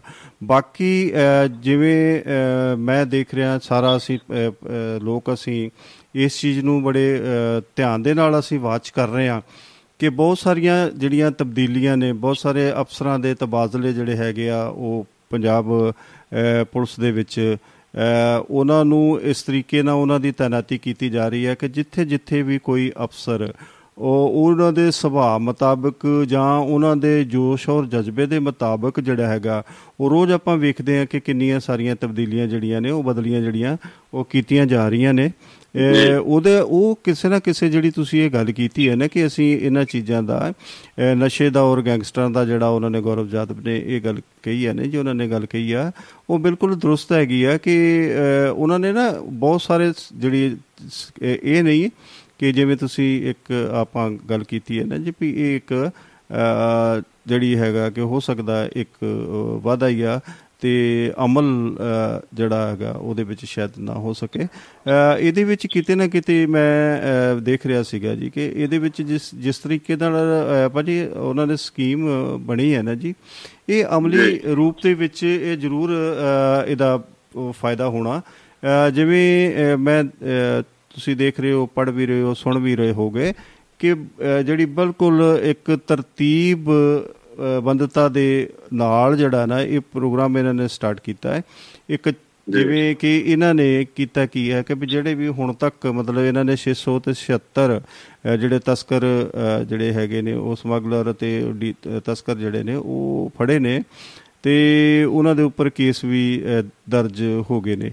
ਫਿਰ ਇਹਨਾਂ ਨੇ ਇੱਕ ਬਹੁਤ ਹੀ ਨਾ ਸਿਸਟਮੈਟਿਕ ਇੱਕ ਪਲਾਨ ਕੀਤੀ ਹੋਈ ਯੋਜਨਾ ਬੱਧ ਤਰੀਕੇ ਨਾਲ ਇਹ ਕੰਮ ਕਰ ਰਹੇ ਨੇ ਕਿ ਜਿਹੜੇ ਅਧਿਕਾਰੀ ਨੇ ਜੀ ਜਿਵੇਂ ਸੰਧੂ ਸਾਹਿਬ ਮਿਸਟਰ ਸੰਧੂ ਨੇ ਜੋ ਨੋਡਲ ਆਫੀਸਰ ਨੇ ਜੀ ਉਹਨਾਂ ਨੂੰ ਇੰਚਾਰਜ ਇਸ ਚੀਜ਼ ਦਾ ਬਣਾਇਆ ਹੈ ਤੇ ਇਹਨਾਂ ਨੇ ਇੱਕ ਜਿਹੜੀ ਸਭ ਤੋਂ ਵੱਡੀ ਜਿਹੜੀ ਗੱਲ ਹੈ ਕਿ ਜਿਹੜੇ ਆਈਜੀ ਜਾਂ ਡੀਆਈਜੀ ਜਾਂ ਏਸੀਪੀ ਜਾਂ ਜ਼ਿਲ੍ਹਾ ਮੁਖੀ ਜਿਹੜੇ ਨੇ ਉਹ ਹਰ ਹਫ਼ਤੇ ਇਹ ਜਿਹੜੇ ਕ੍ਰਾਈਮ ਨੇ ਦੋ ਕ੍ਰਾਈਮ ਗੈਂਗਸਟਰ ਅ, ਔਰ ਜਿਹੜਾ ਨਸ਼ਾ ਅ, ਤਸਕਰੀ ਵਾਲਾ ਜਿਹੜਾ ਇਹ ਕੰਮ ਹੈ ਨਾ ਜੀ ਇਹ ਉਹਦੀ ਵੀਕਲੀ ਜਿਹੜੀ ਰਿਪੋਰਟ ਹੈ ਉਹ ਸੌਂਪਣਗੇ ਜੀ ਅ, ਹਰ ਹਫਤੇਵਾਰ ਵੀ ਉਹਨਾਂ ਨੇ ਇਸ ਉੱਤੇ ਕੀ ਕਾਰਵਾਈ ਕੀਤੀ ਆ ਤੇ ਫਿਰ ਉਸੇ ਹਿਸਾਬ ਦੇ ਨਾਲ ਵੀ ਕਿਸ ਕਿਸ ਤਰੀਕੇ ਦੇ ਨਾਲ ਇਹਨਾਂ ਨੂੰ ਕੋਈ ਉਹਦੇ ਵਿੱਚ ਉਪਲਬਧੀ ਹੁੰਦੀ ਆ ਜਾਂ ਉਹਦੇ ਵਿੱਚ ਇਹਨਾਂ ਨੂੰ ਕੋਈ ਬੈਨੀਫਿਟ ਹੁੰਦਾ ਉਸੇ ਤਰੀਕੇ ਦੇ ਨਾਲ ਉਹਨਾਂ ਰਿਪੋਰਟਾਂ ਤੋਂ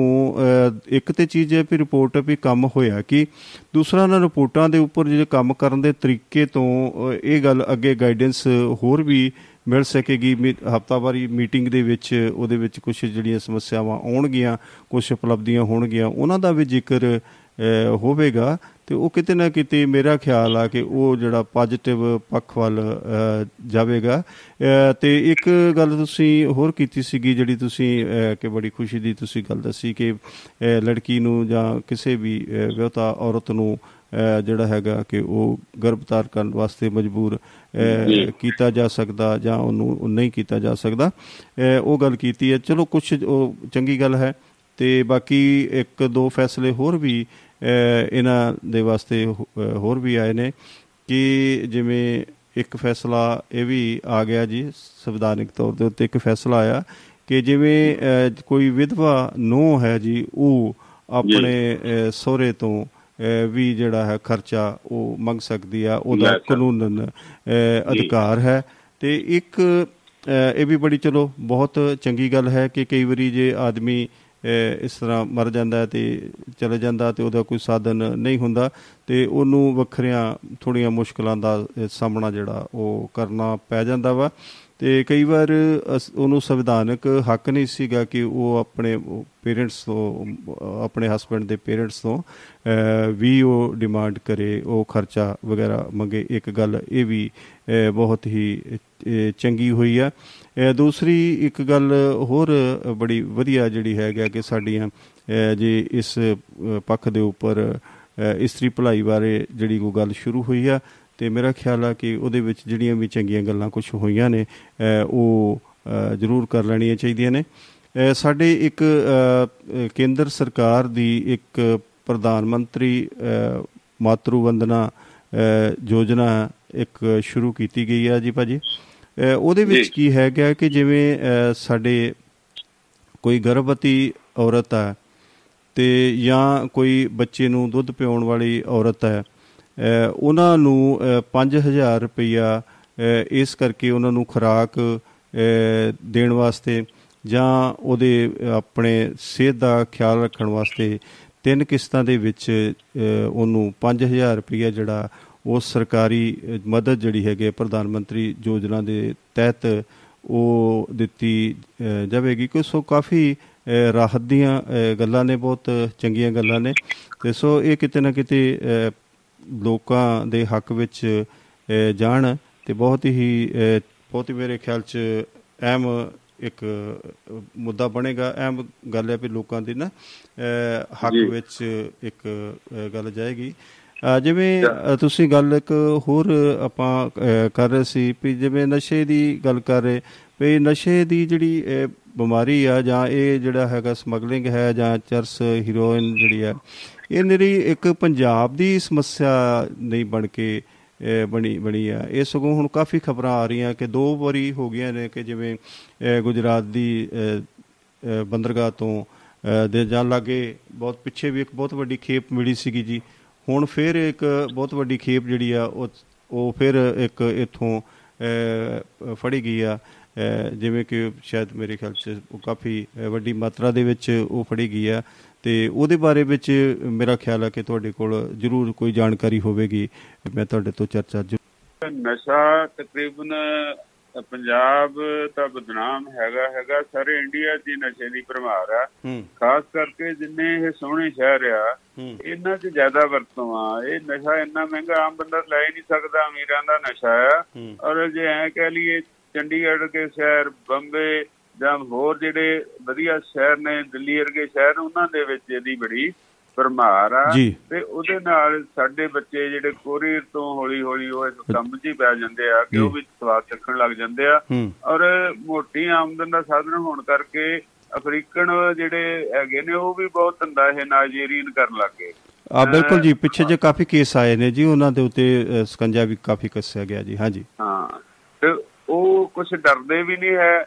ਕੱਲੇ ਜੇ ਹੁੰਦੇ ਆ ਇੱਧਰ ਹਮਾਤੜ ਦਾ ਜੇ ਇੱਕ ਬੱਚਾ ਗਲਤੀ ਕਰ ਲੇ ਤਾਂ ਉਹਦੇ ਮਾਪੇ ਸਾਰੇ ਪਰਿਵਾਰ ਨੂੰ ਸਜ਼ਾ ਭੁਗਤਣੀ ਪੈਂਦੀ ਉਹਦੀ ਤਾਂ ਉਹ ਨਹੀਂ ਹਟਦੇ ਪਤਾ ਨਹੀਂ ਰੱਬ ਜਾਣੇ ਮੋਟੀ ਕਮਾਈ ਦਾ ਇਹ ਲਾਲਚ ਮੈਂ ਕਹਿ ਸਕਦਾ ਆ ਅੱਜ ਛੋਟੀ ਜੀ ਖਬਰ ਸੀਗੀ ਵੀ ਉੱਥੋਂ ਦਿੱਲੀ 에ਅਰਪੋਰਟ ਤੋਂ ਉਤਰਿਆ ਇੱਕ ਭਰਾ ਉਤਰਿਆ ਤੇ ਇੱਕ ਪੈਰਿਸ ਵੱਲੋਂ ਆਇਆ ਇੱਕ ਵਿetnam ਵੱਲੋਂ ਆਇਆ ਤੇ ਜਿਹੜਾ ਪੈਰਿਸ ਵੱਲੋਂ ਆਇਆ ਉਹਨੇ ਉਹਨੂੰ ਦੋ ਟੈਕਸੀ ਦੇ ਦਿੱਤੇ ਤੇ ਉਹਦੇ ਨਾਲ ਇੱਕ ਬੇਟੀ ਵੀ ਸੀ। ਤਾਂ ਜਦੋਂ ਉਹ ਉਹ ਟੈਚੀ ਲੈ ਕੇ ਗਾਂ ਚਲਾ ਗਿਆ ਤੇ ਅਗਲਿਆਂ ਨੇ ਜੋ ਉਹ ਚੈੱਕ ਕਰ ਲਿਆ ਕਰੇ ਮਸ਼ੀਨਾਂ ਨੇ ਕਲੀਅਰ ਕਰ ਦਿੱਤਾ ਤਾਂ ਉਹਦੇ ਚੋਂ 45 ਪਿਸਤੌਲ ਜਿਹੜੇ ਸੀ ਉਹ ਪਾਏ ਗਏ। ਤਾਂ ਉਹਦੇ ਚ ਉਹ ਭਰਾ ਜਿਹੜਾ ਸੀਗਾ ਉਹ ਤਾਂ ਖਿਸਕ ਵੀ ਗਿਆ ਲੱਭਿਆ ਉੱਥੋਂ ਫਰਾਰ ਵੀ ਹੋ ਗਿਆ ਤੇ ਜਿਹੜਾ ਇਹ ਸੀਗਾ ਜਿਹਨੂੰ ਫੜਾਏ ਇਹ ਹੁਣ ਤੰਗ ਹੋ ਗਿਆ। ਮਤਲਬ ਕਹਿਣ ਦਾ ਕਿ ਅਸੀਂ ਹਟਦੇ ਨਹੀਂ ਹੈ ਇਹਨਾਂ ਕੰਮਾਂ ਤੋਂ ਹੁਣ ਇਹ ਜਿਹੜੀ ਹੀਰੋਨ ਉੱਥੋਂ 에어ਪੋਰਟ ਤੇ ਆਈ ਆ ਮੁਦਰਾ 에어ਪੋਰਟ ਤੇ ਗੁਜਰਾਤ ਦੇ ਵਿੱਚ। ਉਹ ਦੇਖੋ ਦੁਬਈ ਤੋਂ ਸਾਡੇ ਨਾ ਕੱਪੜੇ ਦੇ ਥਾਨਾਂ ਲਈ ਪਾਈਪ ਆਉਂਦੇ ਆ। ਪਹਿਲਾਂ ਡੰਡੇ ਦਾ ਰੂਲ ਹੁੰਦਾ ਸੀਗਾ ਲੰਬਾ ਹੁਣ ਪਾਈਪ ਆਉਂਦੇ ਆ। ਅੱਛਾ ਜੀ। ਤੇ ਉਹਨਾਂ ਉਹਨਾਂ ਪਾਈਪਾਂ ਦੀ ਖੇਪ ਆਈ ਨਾਲ ਤੇ ਉਹ ਖੇਪ ਦੇ ਵਿੱਚ ਇਨਕਲੂਡ ਕੀਤੀ ਤੇ ਬਾਹਰੋਂ ਸਾਈਡਾਂ ਤੋਂ ਜਿਹੜਾ ਉਹ ਲਾਇਆ ਹੋ ਕੋਈ ਡਾਟ ਡੂਟ ਜਾਂ ਕਿਵੇਂ। ਤੇ ਜਦੋਂ ਬੰਡਲਾਂ ਦੇ ਬੰਡਲ ਇਦਾਂ ਆ ਜਾਣ ਤਾਂ ਅਗਲਾ ਕਹਿੰਦਾ ਕਿ ਨਹੀਂ ਉਹੀ ਆਏ ਆ। ਤੇ ਇਹ ਸ਼ਾਇਦ ਵਿੱਚ ਐਕਸਰੇ ਜਨਾਣੀ ਨਹੀਂ। ਪਰ ਉਹ ਫੜੀ ਗਈ। ਪਿੱਛੇ ਜੇ ਬੜੀ ਹੈਰਾਨੀ ਦੀ ਗੱਲ ਹੈ ਕਿ ਮਲੱਠੀ ਮੰਗਾਉਂਦੇ ਸੀ ਅਫਗਾਨਿਸਤਾਨ ਤੋਂ। ਤਾਂ ਦੇਖੋ ਕਿੰਨਾ ਬਰੀਕੀ ਦਾ ਕੰਮ ਹੈ ਕਿ ਉਹਨਾਂ ਨੇ ਮਲੱਠੀ ਜਿਹੜੀ ਸੀ ਉਹਨਾਂ 'ਚ ਹੋਲ ਕਰਕੇ ਡਰਿਲ ਦੇ ਨਾਲ ਉਹਨਾਂ 'ਚ ਹੀਰੋਨ ਭਰੀ ਹੋਈ ਸੀ ਤੇ ਉਹ ਮਿੱਟੀ ਘਟਾ ਉੱਤੇ ਪਾਇਆ ਸੀ ਵੀ ਮਲੱਠੀ ਆ ਤੇ ਜਦੋਂ ਉਹਦੀ ਪੁਣਛਾਣ ਕੀਤੀ ਗਈ ਤੇ ਉਹ ਪਤਾ ਨਹੀਂ ਉਹ ਵੀ ਕੁਇੰਟਲਾਂ 'ਚ ਬਣ ਗਈ ਸੀਗੀ ਜਦੋਂ ਟੋਟਲ ਕੀਤਾ ਗਿਆ ਉਹਦਾ। ਤਾਂ ਮਤਲਬ ਇਹ ਬਹੁਤ ਤੇਜ਼ ਤੋਂ ਤੇਜ਼ ਕੰਮ ਹੈ। ਪਰ ਇਹਦੇ ਨਾਲ ਜਿਹੜਾ ਸਾਡਾ ਹੈਗਾ ਨੌਜਵਾਨੀ ਬਰਬਾਦ ਹੋਣ ਦੀ ਆ ਕੁਝ ਤਾਂ ਪਰੇਸ਼ਾਨ ਨੇ ਬੇਰੁਜ਼ਗਾਰੀ ਤੋਂ। ਕੁਝ ਜਿਹੜੇ ਆ ਜਾਂਦੇ ਜਿੰਮਾਂ 'ਚ ਜਾਂਦੇ ਆ ਉਹਨਾਂ ਨੂੰ ਵੀ ਹੌਲੀ ਹੌਲੀ ਸਰੀਰ ਦਾ ਲਾਲਚ ਜਿਹਾ ਹੋ ਜਾਂਦਾ ਤਾਂ ਉਹ ਉੱਥੋਂ ਵੀ ਸਪਲਾਈ ਸ਼ੁਰੂ ਹੋ ਜਾਂਦੀ ਹੈ। ਜੀ ਜੀ। ਇਹ ਖਾ ਕੇ ਦੇਖ ਜਾਂ ਕਿਦਾਂ। ਇਹ ਇੰਨਾ ਬੰਦਾ ਘਰ ਕਰ ਗਿਆ ਕਿ ਮੋਗੇ ਦੀ ਰਿਪੋਰਟ ਕੋਈ ਅੱਜ ਸੀਗੀ ਜਗਬਾਣੀ ਤੇ ਤਾਂ ਉਹ ਕਹਿੰਦਾ ਕਿ ਮੈਂ 2 ਦਿਨ ਦੀ ਰਿਪੋਰਟ ਹੈ ਮੇਰੀ ਔਰ ਮੈਂ 11 ਵਜੇ ਤੋਂ 2 ਵਜੇ ਤੱਕ ਸੜਕਾਂ ਤੇ ਘੁੰਮ ਘੁੰਮ ਕੇ ਇਹ ਰਿਪੋਰਟ ਤਿਆਰ ਕੀਤੀ। ਅੱਛਾ ਜੀ। ਤਾਂ ਉੱਥੇ ਜਿਹੜੀਆਂ ਔਰਤਾਂ ਮਿਲੀਆਂ ਜਾਂ ਕਿਵੇਂ ਆ ਉਹਨਾਂ ਨੂੰ ਗਾਹੇ ਬੁਝਾਏ ਪ੍ਰੇਮ ਨਾਲ ਉਹਨੇ ਪੁੱਛਿਆ ਜੀ ਜੀ ਜੀ। ਤੁਸੀਂ ਕੀ ਕਰਦੀਆਂ ਆ ਤਾਂ ਉਹ ਉੱਥੋਂ ਇਹ ਜਵਾਬ ਸੀ ਕਿ ਅਸੀਂ ਸਾਡੀ ਨਸ਼ੇ ਦੀ ਡੋਜ਼ ਪੂਰੀ ਨਹੀਂ ਹੁੰਦੀ ਤੇ ਅਸੀਂ ਤੁਰਨੀਆਂ ਆ ਐ ਨਹੀਂ ਹੋ ਕੋਈ ਵੀ ਗੈਰ ਕਾਨੂੰਨੀ ਕੰਮ ਜਾਂ ਜੋ ਵੀ ਕਰ ਸਕਦੇ। ਓਹੋ ਗੈਰ ਅਖਲਾਕੀ ਧੰਦਾ ਹਾਂਜੀ ਹਾਂਜੀ। ਉਹ ਕਹਿੰਦੇ ਸਾਨੂੰ ਮਤਲਬ ਨੀਂਦ ਨਹੀਂ ਆਉਂਦੀ ਇੱਥੇ ਵੀ ਲੱਗੀ ਰਹਿੰਦੀ ਆ। ਔਰ ਕਈ ਤਾਂ ਇਦਾਂ ਦੇ ਦੱਸਿਆ ਉਹਨਾਂ ਨੇ ਵੀ ਅਸੀਂ ਰੋਟੀ ਵੀ ਨਹੀਂ ਖਾਂਦੀਆਂ ਤੇ ਬਸ ਟੁੰਨ ਹੋ ਕੇ ਸੌ ਜਾਂਦੀਆਂ ਆ। ਤੇ ਇੱਕ ਵਿੱਚ ਸਭ ਤੋਂ ਭੈੜੀ ਜਿਹੜੀ ਉਹਨੇ ਇਹ ਦੱਸੀ ਖਬਰ ਵੀ ਉਹਦਾ ਇੱਕ ਨਾਬਾਲਗ ਬੱਚਾ ਵੀ ਉਹਦੇ ਵੱਲ ਦੇਖ ਕੇ ਮਾਲ ਇਹ ਚੀਜ਼ ਨੂੰ ਵਰਤੋਂ ਕਰ ਲੱਗਿਆ। ਤੇ ਬੜੀ ਉਹ ਰੋਂਦੀ ਵੀ ਆ ਉਹਦੇ ਵੱਲ ਦੇਖ ਕੇ ਪਰ ਇਹੋ ਜਿਹੀ ਦਲਦਲ ਦੇ ਵਿੱਚ ਫਸ ਚੁੱਕੇ ਆ ਔਰ ਕਾਫੀ ਕੁੜੀਆਂ ਦੇ ਗਰੁੱਪ ਹੈਗੇ ਆ। ਇੱਕ ਨਹੀਂ ਦੋ ਨਹੀਂ ਇਹ ਦਰਜਣਾ ਦੇ ਵਿੱਚ ਇਹ ਕੰਮ ਜਿਹੜਾ ਜਿਹੜਾ ਚੱਲ ਰਿਹਾ ਔਰ ਬੜੀ ਭੈੜੀ ਗੱਲ ਆ। ਹਾਲਾਂਕਿ ਪਹਿਲਾਂ ਹੀ ਮੋਗਾ ਬਦਨਾਮ ਸੀਗਾ ਤੇ ਉੱਥੇ ਕੁਝ ਹੋ ਰਿਹਾ ਪਰ ਇਹ ਆਖਰ ਚਾਹਲ ਸਾਹਿਬ ਮੈਂ ਜਾਂ ਤੁਸੀਂ ਤਾਂ ਕਰਦੇ ਨਹੀਂ। ਇਹ ਸਭ ਪੁਲਿਸ ਦੀ ਸਹਿ ਨਾਲ ਹੁੰਦਾ ਆ। ਕਹਿੰਦਾ ਮਹੀਨੇ ਲਏ ਜਾਂਦੇ ਆ ਤੇ ਬਕਾਇਦਾ ਉਹਨਾਂ ਦੀ ਛਤਰਛਾਇਆ ਹੇਠ ਬੇਫਿਕਰ ਹੋ ਕੇ ਉਹ ਲੋਕ ਕੰਮ ਕਰਦੇ ਆ। ਜੇ ਕੋਈ ਰਾਹ ਚ ਡਿੱਕਾ ਲਾਉਂਦਾ ਤੇ ਉਹਦਾ ਕੰਮ ਵੀ ਕਰ ਦਿੰਦੇ ਆ। ਆ ਗੈਂਗਸਟਰ ਕਿੱਥੋਂ ਹੋਏ ਆ?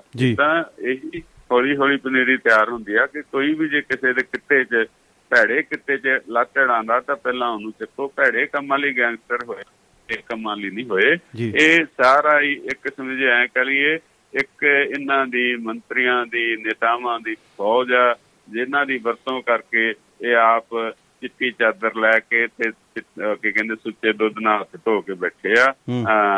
ਤਾਂ ਇਹ ਹੁਣ ਕੰਟਰੋਲ ਹੋ ਰਹੇ ਆ ਜਾਂ ਹੋਣਗੇ ਟਾਈਮ ਲੱਗੂਗਾ ਕਿਉਂਕਿ ਕਿਸੇ ਵੀ ਬਿਮਾਰੀ ਨੂੰ ਇਲਾਜ ਹੁੰਦਿਆਂ ਟਾਈਮ ਲੱਗਦਾ ਤੇ ਉਹਦਾ ਇਲਾਜ ਹੁੰਦਿਆਂ ਵੀ ਕਾਫੀ ਟਾਈਮ ਲੱਗ ਜਾਂਦਾ। ਕਿਉਂਕਿ ਜੜਾ ਜਦੋਂ ਬਹੁਤ ਜ਼ਿਆਦਾ ਮਜ਼ਬੂਤ ਹੁੰਦੀਆਂ ਨੇ ਕਿਸੇ ਵੀ ਦਰਖਤ ਦੀਆਂ ਜਾਂ ਕਿਸੇ ਵੀ ਕੰਮ ਦੀਆਂ ਜਿਵੇਂ ਜੜਾਂ ਮਜ਼ਬੂਤ ਹੋ ਜਾਂਦੀਆਂ ਨੇ ਉਹਨਾਂ ਨੂੰ ਪੁੱਟਣਾ ਬੜਾ ਔਖਾ ਹੋ ਜਾਂਦਾ ਤੇ ਜੇ ਅਸੀਂ ਇਹ ਕਹੀਏ ਕਿ ਜਦੋਂ ਉਹ ਮਜ਼ਬੂਤ ਦਰਖਤ ਬਣ ਜਾਂਦਾ ਤੇ ਉਹ ਜੜਾਂ ਨੂੰ ਖੋਖਲਾ ਕਰਨਾ ਵੀ ਕਿਤੇ ਨਾ ਕਿਤੇ ਬਹੁਤ ਔਖਾ ਹੋ ਜਾਂਦਾ।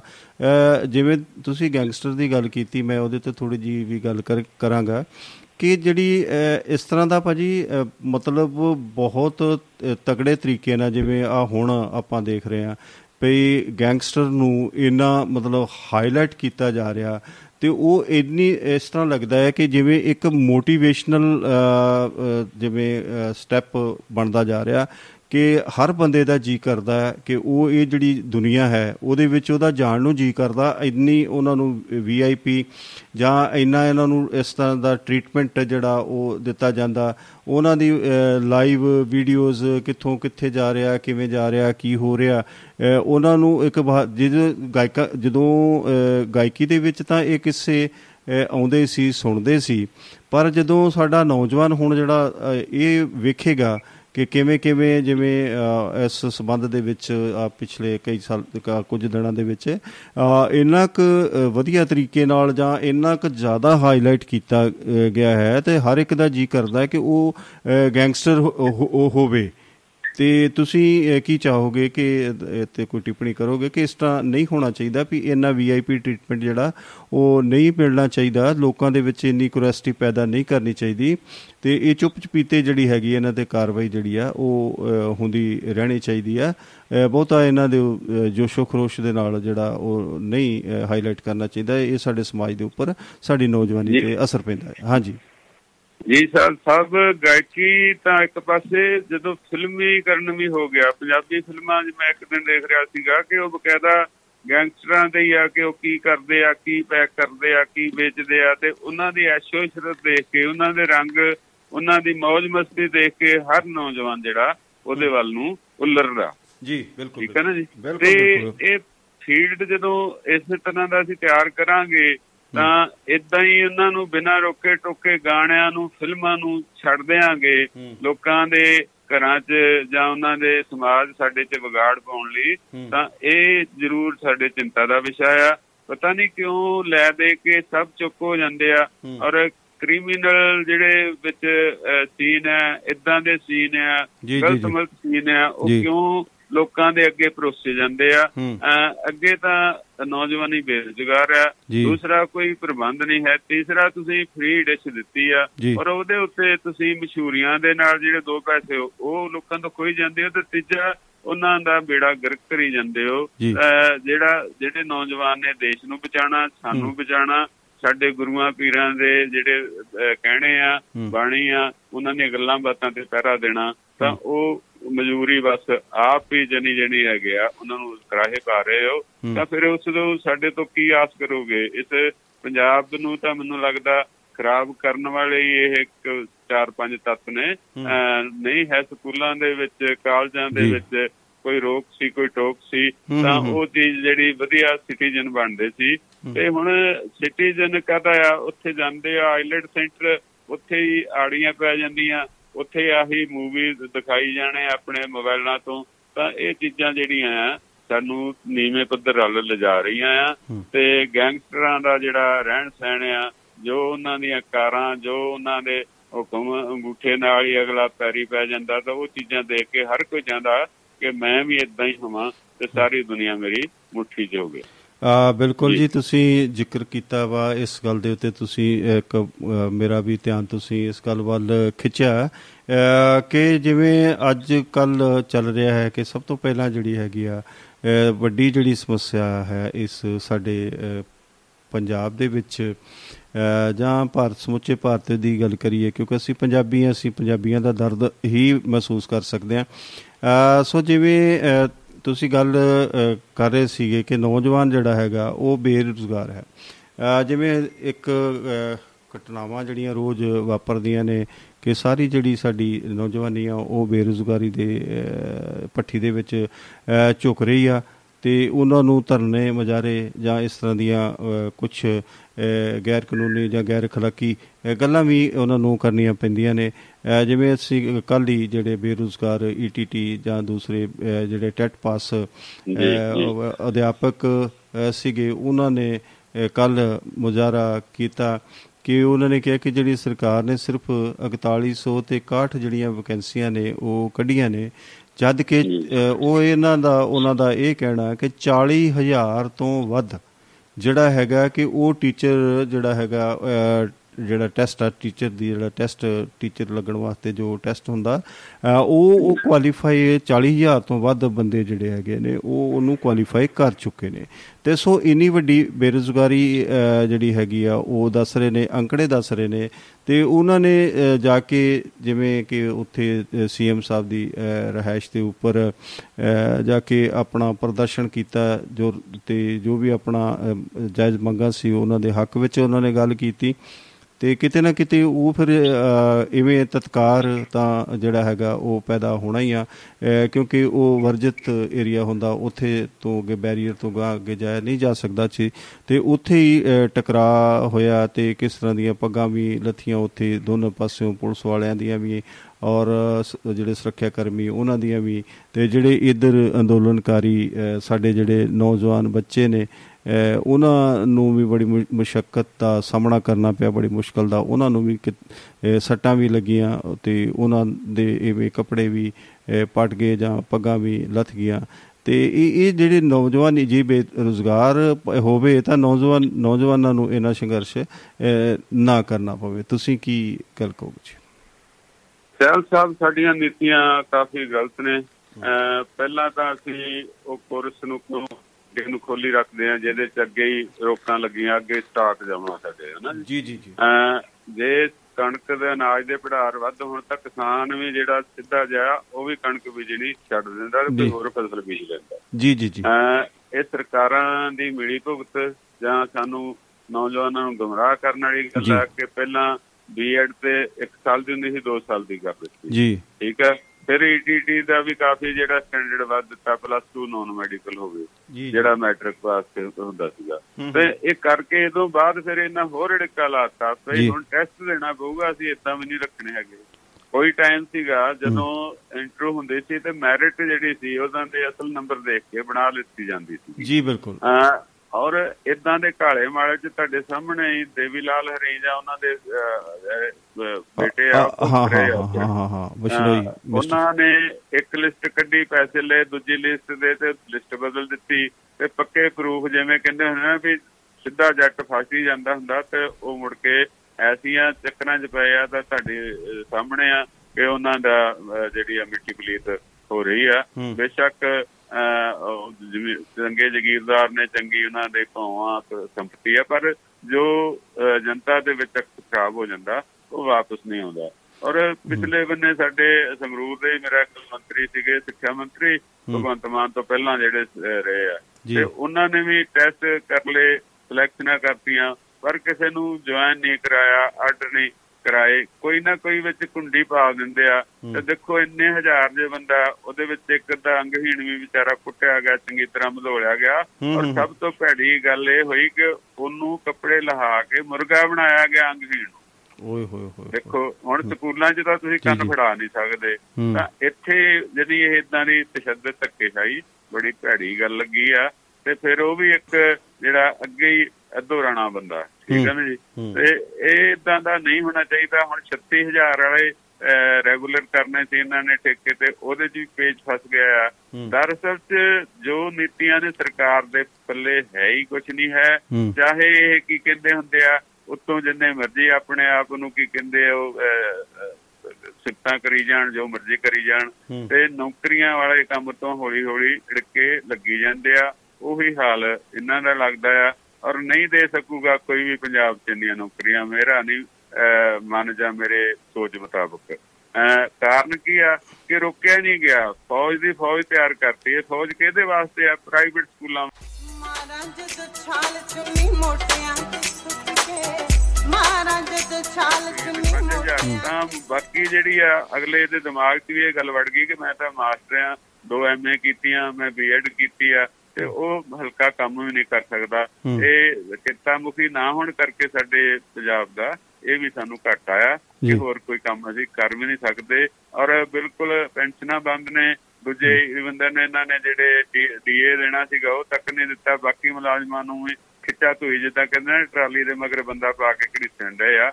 ਇਹੀ ਹਾਲ ਮੁਲਾਜ਼ਮਾਂ ਦਾ ਜਿਹੜੇ ਨੌਕਰੀਆਂ ਤੋਂ ਰਿਟਾਇਰ ਹੋਏ ਉਹਨਾਂ ਦਾ ਵੀ ਆ। ਤੇ ਜਿਹੜੇ ਕਰ ਰਹੇ ਆ ਉਹਨਾਂ ਲਈ ਕੰਮ ਬਹੁਤ ਆ। ਉਦਾਂ ਸਾਡੇ ਸਮਾਰਟ ਸਕੂਲ ਆ। ਕਿਉਂਕਿ ਰੰਗ ਰੋਗਨ ਬਹੁਤ ਵਧੀਆ ਹੋਇਆ ਲਿਖਿਆ ਬਹੁਤ ਵਧੀਆ। ਅਮਲ ਅਸੀਂ ਕੋਈ ਕਰਨਾ ਨਹੀਂ ਹੈਗਾ। ਤੇ ਡਾਕ ਵੇਲੇ ਨਾ ਦੇਈ ਜਾਓ ਆਬਜੈਕਸ਼ਨ ਹੋਵੇ ਨਾ ਤੇ ਟੱਕਾ ਤੋੜੋ ਨਾ ਬਾਕੀ ਠੀਕ ਹੈ ਬਾਕੀ ਆਨਲਾਈਨ ਜਿਹੜੇ ਪਾਸ ਕਰੀ ਜਾਓ ਨਿਆਣੇ ਕਿਸੇ ਨੂੰ ਘੂਰਨਾ ਨਹੀਂ ਹੈ ਕੁਝ ਕਹਿਣਾ ਨਹੀਂ ਹੈ। ਇਹ ਤਰੱਕੀ ਜਿਹੜੀ ਆ ਇਹ ਬਸ ਇੱਕ ਕੀ ਕਹਿੰਦੇ ਆ ਉਹ ਆ ਛੇਕ ਚਲੀ ਆਈ ਕੰਮ ਹੋ ਰਿਹਾ ਆ। ਹੁਣ ਵੀ ਕਾਫੀ ਬਜਟ ਰੱਖਿਆ ਗਿਆ। ਖੁਸ਼ੀ ਦੀ ਗੱਲ ਆ ਜੇ ਪੋਜ਼ਿਟਿਵ ਜਿਹੜਾ ਕੰਮ ਹੋਵੇ ਪਰ ਕਿਉਂਕਿ ਇਹ ਸਾਡਾ ਕੰਮ ਮੰਤਰੀਆਂ ਤੋਂ ਚੱਲਿਆ ਆ ਕਿ ਕਾਗਜ਼ਾਂ 'ਚ ਹੀ ਖਾਣਾ ਤੇ ਅਸੀਂ ਸਲੂਟ ਮਾਰੀ ਜਾਣੇ ਆ। ਤੇ ਪਬਲਿਕ ਨੂੰ ਜਵਾਬ ਦੇਈ ਜਾਣੇ ਆ ਇੰਟਰਵਿਊਆਂ 'ਚ ਬੱਲੇ ਬੱਲੇ ਕਰ ਦੇਣੀ ਆ। ਜੀ। ਕੋਈ ਪਾਣੀ ਪੈਣ ਦਿੰਦਾ ਹੁਣ ਜੇ ਚੰਡੀਗੜ੍ਹ ਦਾ ਮਸਲਾ ਹੁੰਦਾ ਤੇ ਉਹ ਕਹਿ ਦਿੰਦੇ ਆ ਭਾਈ ਜਿਹੜੇ ਦਫ਼ਤਰ ਮੋਹਾਲੀ ਕਿੰਨੇ ਲਿਆਂਦੇ? ਕਾਲੀ ਉਹ ਤੁਸੀਂ ਲਿਆਂਦੇ ਜਾਂ ਕਾਂਗਰਸੇ ਤੁਸੀਂ ਲਿਆਂਦੇ। ਉਹ ਇੱਕ ਦੂਜੇ ਤੇ ਚਿੱਕੜ ਸਿੱਟਣ ਵਾਲੀ ਗੱਲ ਹੈ ਮੈਨੂੰ ਤਾਂ ਐਂ ਲੱਗਦਾ ਜਿਹੜਾ ਕਹਿੰਦੇ ਮੇਰਾ ਪੰਜਾਬ ਮੇਰਾ ਪਾਣੀ ਮੈਂ ਪੰਜਾਬ ਰਹਿਣਾ ਕਿੱਥੇ ਆ? ਪੰਜਾਬੀ ਬੋਲੀ ਕਿੱਥੇ ਰਹਿਣੀ ਆ? ਜਦੋਂ ਸਾਡੇ ਵੋਟਰ ਤੇ ਜੋ ਕੁਝ ਵੀ ਆ ਉਹ ਹੋਣਗੇ ਤਾਂ ਉਹ ਆਪਣੀ ਹਿੰਦੀ ਲਿਖਾਉਣਗੇ ਦੂਸਰੀ ਸਟੇਟਾਂ ਤੋਂ ਆਏ ਬੰਦੇ ਸਾਰਾ ਕੁਝ ਉਹੀ ਲਿਖਾਣਗੇ ਤਾਂ ਉਹੀ ਉਹਨਾਂ ਦੀ ਸਲਾਹ ਹੀ ਮੰਨੀ ਜਾਊਗੀ। ਜਿੱਦਾਂ ਹੁਣ ਚੰਡੀਗੜ੍ਹ ਆ। ਚੰਡੀਗੜ੍ਹ ਦੇ ਵਿੱਚ ਅਸੀਂ 60 40 ਰੇਸ਼ੋ ਨਾਲ ਸ਼ੁਰੂ ਕੀਤਾ। ਪਰ ਜਦੋਂ ਬਾਹਰ ਦੀ ਸੰਗਤ ਆ ਕੇ ਉੱਥੇ ਵਸ ਗਈ ਤਾਂ ਉਹਨਾਂ ਦੇ ਐਮਸੀ ਉਹਨਾਂ ਦੀ ਨਿਗਮ ਤਾਂ ਉਹਨਾਂ ਦਾ ਜਿਹੜੇ ਬਹੁਮਤ ਹੈ ਜਦੋਂ ਹੋ ਗਿਆ ਤਾਂ ਫਿਰ ਹੁਣ ਅਸੀਂ ਜਿਹੜੇ ਆ ਉਹ ਵਿਸਲੇ ਪਹਿਲਾਂ ਹੋਏ ਰਹੇ ਹੁਣ ਅਸੀਂ ਆਏ ਵਾਰੀ ਮੁੱਦਾ ਚੱਕਦੇ ਆ ਤੇ ਝਾੜ ਝੂੜ ਕੇ ਮਿੱਟੀ ਤੇ ਆਪਣਾ ਬੁੱਤਾ ਲਾ ਕੇ ਤੇ ਭਰੇ ਹੁੰਨੇ ਆ ਹੈ। ਅਸੀਂ ਸਾਰੇ ਹੀ ਦੋਸ਼ੀ ਆ ਤੇ ਉਹ ਚੀਜ਼ਾਂ ਸਾਡੇ ਕੋਲ ਜਾ ਰਹੀਆਂ ਨੇ ਯੂਨੀਵਰਸਿਟੀ ਜਾ ਰਹੀ ਆ। ਜੇ ਅਸੀਂ ਖਰਚਾ ਨਹੀਂ ਕਰਾਂਗੇ ਤਾਂ ਫਿਰ ਉਹ ਮੁਲਾਜ਼ਮਾਂ ਨੇ ਤਾਂ ਦੇਖੋ ਜੀ ਜਿਹੜਾ ਲੇਬਰ ਨੂੰ ਪੈਸੇ ਦੇਊਗਾ ਉਹਨਾਂ ਉਹਦੇ ਹੱਲ ਹੀ ਜਾਣਾ ਆ। ਤੇ। ਇਹ ਸਾਡੀਆਂ ਕਮੀਆਂ ਜਿਹੜੀਆਂ ਇਹ ਸਾਡੇ ਵਿੱਚੋਂ ਜਿਹੜੀਆਂ ਜਾਗਰ ਹੁੰਦੀਆਂ ਤੇ ਫਿਰ ਅਸੀਂ ਕਹਿ ਦਿੰਦੇ ਨਹੀਂ ਉਹਨੇ ਕੁਝ ਨਹੀਂ ਕੀਤਾ ਅਸੀਂ ਤਾਂ ਬਹੁਤ ਕੁਝ ਕੀਤਾ ਗਾਹੇ ਬਗਾਹੇ ਅਸੀਂ ਚੰਡੀਗੜ੍ਹ ਨੂੰ ਵੀ ਗਵਾ ਰਹੇ ਹਾਂ ਔਰ ਮੈਨੂੰ ਲੱਗਦਾ ਸਮਾਂ ਆਊਗਾ ਕਿ ਅਸੀਂ ਜਿਹੜੇ ਪੰਜਾਬ ਦੇ ਮਾਰ ਕੇ ਮਾਰਦੇ ਸ਼ਾਇਦ ਇਹ ਵੀ ਸਾਡੇ ਤੋਂ ਕਿਉਂਕਿ ਅਸੀਂ ਸਾਰੇ ਬਾਹਰ ਚਲੇ ਗਏ। ਮਾਪਿਆਂ ਨੇ ਹੌਲੀ ਹੌਲੀ ਖਤਮ ਹੋ ਜਾਣਾ ਆ। ਜਦੋਂ ਹਿੰਦੀ ਲਿਖਾਉਣ ਵਾਲੇ ਹਿੰਦੀ ਲਿਖਾਣਗੇ ਰਾਸ਼ਨ ਕਾਰਡ ਉਹਨਾਂ ਦੇ ਹੋਣਗੇ ਉਹਨਾਂ ਦੇ ਵੋਟਰ ਕਾਰਡ ਹੋਣਗੇ ਉਹਨਾਂ ਦੇ ਆਧਾਰ ਕਾਰਡ ਹੋਣਗੇ ਉਹੀ ਸਹੂਲਤਾਂ ਲੈਣਗੇ ਤੇ ਭਾਈ ਮਰਜ਼ੀ ਉਹਨਾਂ ਦੀ ਚੱਲੂ ਜੇ ਸਾਡੀ ਚੱਲੂ ਸਾਡਾ ਧੱਕੇ ਨਾਲ ਤਾਂ ਹੁਕਮ ਨਹੀਂ ਬਾਹਰੋਂ ਚੱਲਣਾ ਇਹ ਆਉਣ ਵਾਲੇ ਸਮੇਂ ਦੀਆਂ ਬੜੀਆਂ ਚੰਡੀਗੜ੍ਹ ਵਾਲੇ ਮਸਲੇ ਬਣਨ ਵਾਲੇ ਆ। ਤੇ ਸਮਾਂ ਲੱਗੂਗਾ ਜੇ ਅਸੀਂ ਨਾ ਆਪਣੇ ਘਰ ਨੂੰ ਸੰਭਿਆ। ਨਾ ਅਸੀਂ ਇਹਦੀ ਸੰਭਾਲ ਕੀਤੀ ਨਾ ਇਹਦੇ ਬਾਰੇ ਜਾਗਰੂਕ ਹੋਏ ਤਾਂ ਇਹ ਜਿਹੜਾ ਸਮਾਂ ਜਿਹੜਾ ਤੇਜ਼ੀ ਨਾਲ ਬਦਲ ਰਿਹਾ ਹਾਂ ਬਿਲਕੁਲ। ਇਹ ਵੇਖੋ ਜੀ ਸਰਕਾਰਾਂ ਤਾਂ ਇਹਨਾਂ ਮਸਲਿਆਂ ਦੇ ਉੱਪਰ ਚੰਡੀਗੜ੍ਹ ਦੇ ਮਸਲੇ ਤੇ ਜਾਂ ਪਾਣੀਆਂ ਦੇ ਮਸਲੇ ਤੇ ਜਾਂ ਇਹਨਾਂ ਦੇ ਤੇ ਉਹ ਬੜੀ ਤ- ਅਹ ਦੇਰ ਦੀ ਜ- ਜਾਗਰੂਕ ਆ। ਉਹ ਕਈ ਤਰ੍ਹਾਂ ਦੇ ਮਸਲੇ ਅਹ, ਖੜੇ ਕਰ ਰਹੀ ਆ। ਕਈ ਵਾਰੀ ਕੁਝ ਹੋ ਰਿਹਾ ਕਈ ਵਾਰੀ ਕੁਝ ਹੋ ਰਿਹਾ ਕਈ ਵਾਰੀ ਕੁਝ ਹੋ ਰਿਹਾ। ਅਹ, ਜਿਵੇਂ ਤੁਸੀਂ ਗੱਲ ਕੀਤੀ ਹੈ ਨਾ ਕਿ ਅਸੀਂ ਲੋਕ ਜਿਹੜੇ ਹੈਗੇ ਉਹ ਉਹ ਇਦਾਂ ਇੱਕ ਕਿਸਮ ਦੀ ਬੇਰੁਜ਼ਗਾਰੀ ਦੀਆਂ ਫੈਕਟਰੀਆਂ ਲੱਗੀਆਂ ਹੋਈਆਂ ਨੇ। ਅਹ, ਜਿਹੜੇ ਕਿ ਇਦਾਂ ਹੀ ਕਿੱਤਾ ਮੁਖੀ ਕੋਰਸ ਕਰਾ ਕਰਾ ਕੇ ਬੰਦਿਆਂ ਨੂੰ ਅਹ, ਇੱਕ ਉਹਨਾਂ ਦੇ ਦਿਮਾਗ ਦੇ ਵਿੱਚ ਇਹ ਗੱਲ ਪਾ ਦਿੱਤੀ ਜਾਂਦੀ ਹੈ ਕਿ ਤੂੰ ਹੁਣ ਮਾਸਟਰ ਬਣ ਗਿਆ ਜਾਂ ਤੂੰ ਨੌਕਰੀ ਕਰੇਗਾ। ਜਿਵੇਂ ਤੁਸੀਂ ਉਹ ਖਦਸ਼ਾ ਜ਼ਾਹਰ ਕੀਤਾ ਕਿ 2000 ਰੁਪਏ ਦੀ ਨੌਕਰੀ ਵਾਸਤੇ ਉਹ ਬੰਦੇ ਨੂੰ ਅਸੀਂ ਤਿਆਰ। ਤਿਆਰ ਕਰ ਦਿੰਦੇ ਆ ਮੇਰੀ ਇੱਕ ਦਿਨ ਆਪਣੇ ਫਿਨਲੈਂਡ ਸਟੂਡੀਓ ਤੇ ਉੱਤੇ ਭੁਪਿੰਦਰ ਭਾਰਤ ਜੀ ਨਾਲ ਮੇਰੀ ਗੱਲ ਹੋ ਰਹੀ ਸੀ। ਉਹਨਾਂ ਨੇ ਇੱਕ ਗੱਲ ਦੀ ਬੜੀ ਭਰਪੂਰ ਜਾਣਕਾਰੀ ਮੈਨੂੰ ਦਿੱਤੀ ਇਸੇ ਮਸਲੇ ਦੇ ਵਿੱਚ ਕਿ ਸਾਡੇ ਜਿਹੜੇ ਇਹ ਇੱਧਰ ਦੇ ਦੇਸ਼ ਨੇ ਯੂਰਪੀਅਨ ਕੰਟਰੀਜ਼ ਨੇ ਜਿਹੜੇ ਉਹਨਾਂ ਦੇ ਵਿੱਚ ਕੀ ਕਰਦੇ ਆ ਕਿ ਜੇ ਕਿਸੇ ਨੇ ਮੰਨ ਲਓ ਵੀ ਈਟੀਟੀ ਕਰ ਲਈ ਜਾਂ ਮਤਲਬ ਜੀਬੀਟੀ ਇਧਰ ਕਰ ਲਈ ਵੀ ਅਧਿਆਪਕ ਦਾ ਜਿਹੜਾ ਕੋਰਸ ਕਰ ਲਿਆ ਮਾਸਟਰੀ ਦਾ ਕੋਰਸ ਕਰ ਲਿਆ ਤੇ ਜੇ ਉਹਨੂੰ ਪਤਾ ਲੱਗ ਰਿਹਾ ਕਿ ਉਹ ਜਿਹੜੇ ਉੱਥੋਂ ਦੇ ਜਿਹੜੇ ਰੁਜ਼ਗਾਰ ਦਫ਼ਤਰ ਆ ਨਾ ਜੀ ਉਹਨਾਂ ਦੇ ਵਿੱਚ ਜਦੋਂ ਆਪਣਾ ਉਹ ਕਿੱਤਾ ਮੁਖੀ ਦੇ ਵਿੱਚ ਉਸ ਕਿੱਤੇ ਦੇ ਵਿੱਚ ਜਾ ਕੇ ਉਹ ਆਪਣਾ ਨਾਮ ਦਰਜ ਕਰਾਉਂਦਾ ਹੈ ਤੇ ਉਹ ਉਹਨੂੰ ਉਸੇ ਵੇਲੇ ਗਾਈਡ ਕਰਦੇ ਆ ਕਿ ਇਹ ਜਿਹੜਾ ਤੂੰ ਕਿੱਤਾ ਕਿੱਤਾ ਹੈ, ਜਾਂ ਤੁਸੀਂ ਇਹਦੇ ਵਿੱਚ ਸਪੈਸ਼ਲਾਈਜੇਸ਼ਨ ਕੀਤੀ ਆ ਇਹ- ਇਹਦੇ ਵਿੱਚ ਜਿਹੜੀ ਤੈਨੂੰ ਸ਼ਾਇਦ ਕੋਈ ਦਿੱਕਤ ਆਵੇਗੀ ਜਿੰਨਾ ਚਿਰ ਤੂੰ ਫ੍ਰੀ ਆ ਤੇ ਇਹ ਜਿਹੜਾ ਕਿੱਤਾ ਹੈ ਜਾਂ ਇਹ ਕੋਰਸ ਆ ਜਾਂ ਇਹ ਜਿਹੜਾ ਸੈਗਮੈਂਟ ਆ ਇਹਦੇ ਵਿੱਚ ਹਾਲ ਦੀ ਘੜੀ ਜਿਹੜੀ ਹੈਗੀ ਆ ਕਿ ਬੇਰੁਜ਼ਗਾਰੀ ਜਿਹੜੇ ਹੈਗੇ ਕਿ ਉਹਦੇ ਚਾਂਸਸ ਰੁਜ਼ਗਾਰ ਦੇ ਚਾਂਸਸ ਜ਼ਿਆਦਾ ਨੇ ਤੇ ਉਹ ਲੋਕ ਕਹਿੰਦੇ ਕਿ ਜਿੰਨਾ ਚਿਰ ਮਤਲਬ ਉਹ ਅਹ, ਕਿਤੇ ਨਾ ਕਿਤੇ ਕੰਮ ਤੇ ਅਹ, ਨਹੀਂ ਲੱਗ ਜਾਂਦੇ ਜਾਂ ਬੇਰੁਜ਼ਗਾਰੀ ਭੱਤਾ ਉਹਨਾਂ ਚਿਰ ਲੈਂਦੇ ਰਹਿੰਦੇ ਨੇ ਤੇ ਨਾਲ ਦੀ ਨਾਲ ਉਹ ਸਪੈਸ਼ਲਾਈਜੇਸ਼ਨ ਹੋਰ ਕਿਸੇ ਕਿਤੇ ਦੀ ਵੀ ਉਹ ਕਰਦੇ ਰਹਿੰਦੇ ਨੇ ਜਿਸ ਪਾਸੇ ਵੀ ਕੋਈ ਵੈਕੈਂਸੀ ਨਿਕਲਦੀ ਹੈ ਜਾਂ ਜਿਸ ਪਾਸੇ ਵੀ ਉਹ ਤਿਆਰ ਹੁੰਦੇ ਨੇ ਉਹ ਉਧਰ ਨੂੰ ਅਹ, ਚਲੇ ਜਾਂਦੇ ਨੇ। ਤੇ ਮੈਂ ਉਹਨਾਂ ਨੂੰ ਇੱਕ ਗੱਲ ਕਹੀ ਕਿ ਬਿਲਕੁਲ ਇਹ ਗੱਲ ਤਾਂ ਠੀਕ ਹੈ ਲੇਕਿਨ ਸਾਡੇ ਅਹ, ਜਿੱਦਾਂ ਸਾਡਾ ਨਿਜ਼ਾਮ ਹੈ ਜਾਂ ਅਸੀਂ ਇੱਥੇ ਅਹ, ਗੱਲ ਕਰੀਏ ਕਿ ਕਿ ਇੱਥੇ ਸਾਡੀ ਜਿਹੜੀ ਪੜ੍ਹਾਈ ਆ ਉੱਥੇ ਸਾਰਿਆਂ ਜੋ ਜੋ ਕੁਝ ਆ ਉਹ ਸਰਕਾਰੀ ਸਰਕਾਰਾਂ ਜਿਹੜੀਆਂ ਨੇ ਉਹ ਜੋ ਕੋ ਪੜ੍ਹਨਾ ਚਾਹੁੰਦਾ ਤੇ ਉਹਨੂੰ ਪੜਾਉਣਾ ਚਾਹੁੰਦੀਆਂ ਨੇ। ਉਹਨੂੰ ਪੜ੍ਹਾਈ ਭੱਤਾ ਵੀ ਦੇਗਾ ਬੇਰੁਜ਼ਗਾਰੀ ਭੱਤਾ ਵੀ ਦੇਗਾ ਕੋਰਸ ਸਾਰੇ ਜਿਹੜੇ ਹੈਗੇ ਨੇ ਉਹ ਕਿੱਤਾ ਮੁਖੀ ਜਿੰਨੇ ਵੀ ਕੋਰਸ ਨੇ ਸਾਰੇ ਮੁਫਤ ਨੇ। ਇੱਥੇ ਇੰਨੇ ਕੁ ਅਹ, ਪਹਿਲੀ ਤੇ ਗੱਲ ਹੈ ਕਿ ਜੋ ਕੋਈ ਬੇਰੁਜ਼ਗਾਰਾਂ ਨੂੰ ਬੇਰੁਜ਼ਗਾਰੀ ਭੱਤਾ ਅਹ, ਨਹੀਂ ਮਿਲਦਾ। ਦੂਸਰੀ ਗੱਲ ਇੱਥੇ ਬਹੁਤ ਹੀ ਅਹ, ਦੁੱਖ ਵਾਲੀ ਗੱਲ ਇਹ ਹੈਗੀ ਹੈ ਕਿ ਜੇ ਕੋਈ ਬੱਚਾ ਪੜਨਾ ਚਾਹੁੰਦਾ ਹੈ ਤੇ ਉੱਥੇ ਹੁਣ ਸਾਰੀਆਂ ਜਿਹੜੀਆਂ ਸੰਸਥਾਵਾਂ ਨੇ ਉਹ ਪ੍ਰਾਈਵੇਟ ਨੇ ਉਹਦੇ ਵਿੱਚ ਖਰਚਾ ਬਹੁਤ ਹੈ ਜੇ ਹੁਣ ਸਰਕਾਰੀ ਵੀ ਆਪਾਂ ਅਦਾਰਿਆਂ ਦੀ ਜੇ ਗੱਲ ਕਰੀਏ ਤੇ ਉਹ ਕੋਈ ਵੀ ਸਰਕਾਰੀ ਅਦਾਰਾ ਜਿਹੜਾ ਹੈਗਾ ਜਿਹੜਾ ਵੀ ਕਿੱਤਾ ਮੁਖੀ ਕੋਰਸ ਕਰਾਉਂਦਾ ਜਾਂ ਅਸੀਂ। ਬੀਟੈਕ ਕਰਦੇ ਹਾਂ ਜਾਂ ਡਿਪਲੋਮਾ ਕਿਸੇ ਟੈਕਨੀਕਲ ਲਾਈਨ ਦੇ ਵਿੱਚ ਕਰਦੇ ਹਾਂ ਤੇ ਜਾਂ ਹੋਰ ਕੋਈ ਇਸ ਤਰ੍ਹਾਂ ਦਾ ਜਿਹੜਾ ਉਹ ਕਿੱਤਾ ਮੁਖੀ ਜਦੋਂ ਅਸੀਂ ਡਿਗਰੀ ਅਸੀਂ ਲੈਨੇ ਆ ਜੀ ਜੇ ਸਰਕਾਰੀ ਯੂਨੀਵਰਸਿਟੀਆਂ ਦੀ ਆਪਾਂ ਵੀ ਗੱਲ ਕਰੀਏ ਜਾਂ ਉਹਨਾਂ ਦੇ ਕਾਲਜਸ ਦੀ ਵੀ ਗੱਲ ਕਰੀਏ, ਤੇ ਕਿਤੇ ਵੀ ਉਹ ਪ੍ਰਾਈਵੇਟ ਅਦਾਰਿਆਂ ਨਾਲੋਂ, ਜਿਹੜੇ ਪ੍ਰਾਈਵੇਟ ਯੂਨੀਵਰਸਿਟੀ ਨੇ ਜਾਂ ਪ੍ਰਾਈਵੇਟ ਕਾਲਜਸ ਨੇ, ਉਹ ਕਿਤੇ ਵੀ ਉਹਨਾਂ ਨਾਲੋਂ ਫੀਸਾਂ ਘੱਟ ਨਹੀਂ ਅਹ ਇਹ ਕਹਿਣ ਨੂੰ ਤਾਂ ਉਹ ਸਾਰੀਆਂ ਚੀਜ਼ਾਂ ਸਰਕਾਰੀ ਨੇ ਜਿਵੇਂ ਤੁਸੀਂ ਆਪਣੇ ਸਮੇਂ ਦੀ ਗੱਲ ਕਰੀਏ, ਜਦੋਂ ਤੁਸੀਂ ਗੱਲ ਕਰੀਏ ਅਹ ਜੀ। ਉਹਦੇ ਵਿੱਚ ਕੀ ਸੀ ਕਿ ਜੇ ਅਸੀਂ ਸਰਕਾਰੀ ਸਕੂਲਾਂ ਵਿੱਚ ਪੜ੍ਹਦੇ ਸੀ ਤੇ 10 ਪੈਸੇ ਤੋਂ ਲੈ ਕੇ ਤੇ ਅਹ 95 ਪੈਸੇ ਜਾਂ 97 ਪੈਸੇ ਤੱਕ ਦੀ ਫੀਸ ਹੁੰਦੀ ਸੀ। ਜੇ ਅਸੀਂ ਕਾਲਜਸ ਵਿੱਚ ਅਸੀਂ ਗਏ ਆ ਤੇ ਉਹਦੇ ਵਿੱਚ ਅਹ 12 ਰੁਪਏ ਪ੍ਰਤੀ ਮਹੀਨਾ ਜਾਂ 240 ਰੁਪਏ ਮੈਕਸਿਮਮ ਸਾਲ ਦੀ ਜਿਹੜੀ 3 ਮਹੀਨੇ ਦੀ ਫੀਸ ਹੁੰਦੀ ਸੀਗੀ ਤੇ ਚਲੋ ਲੋਕ ਉਹ ਵੀ ਮਾਫ ਕਰਵਾ ਲੈਂਦੇ ਸੀ।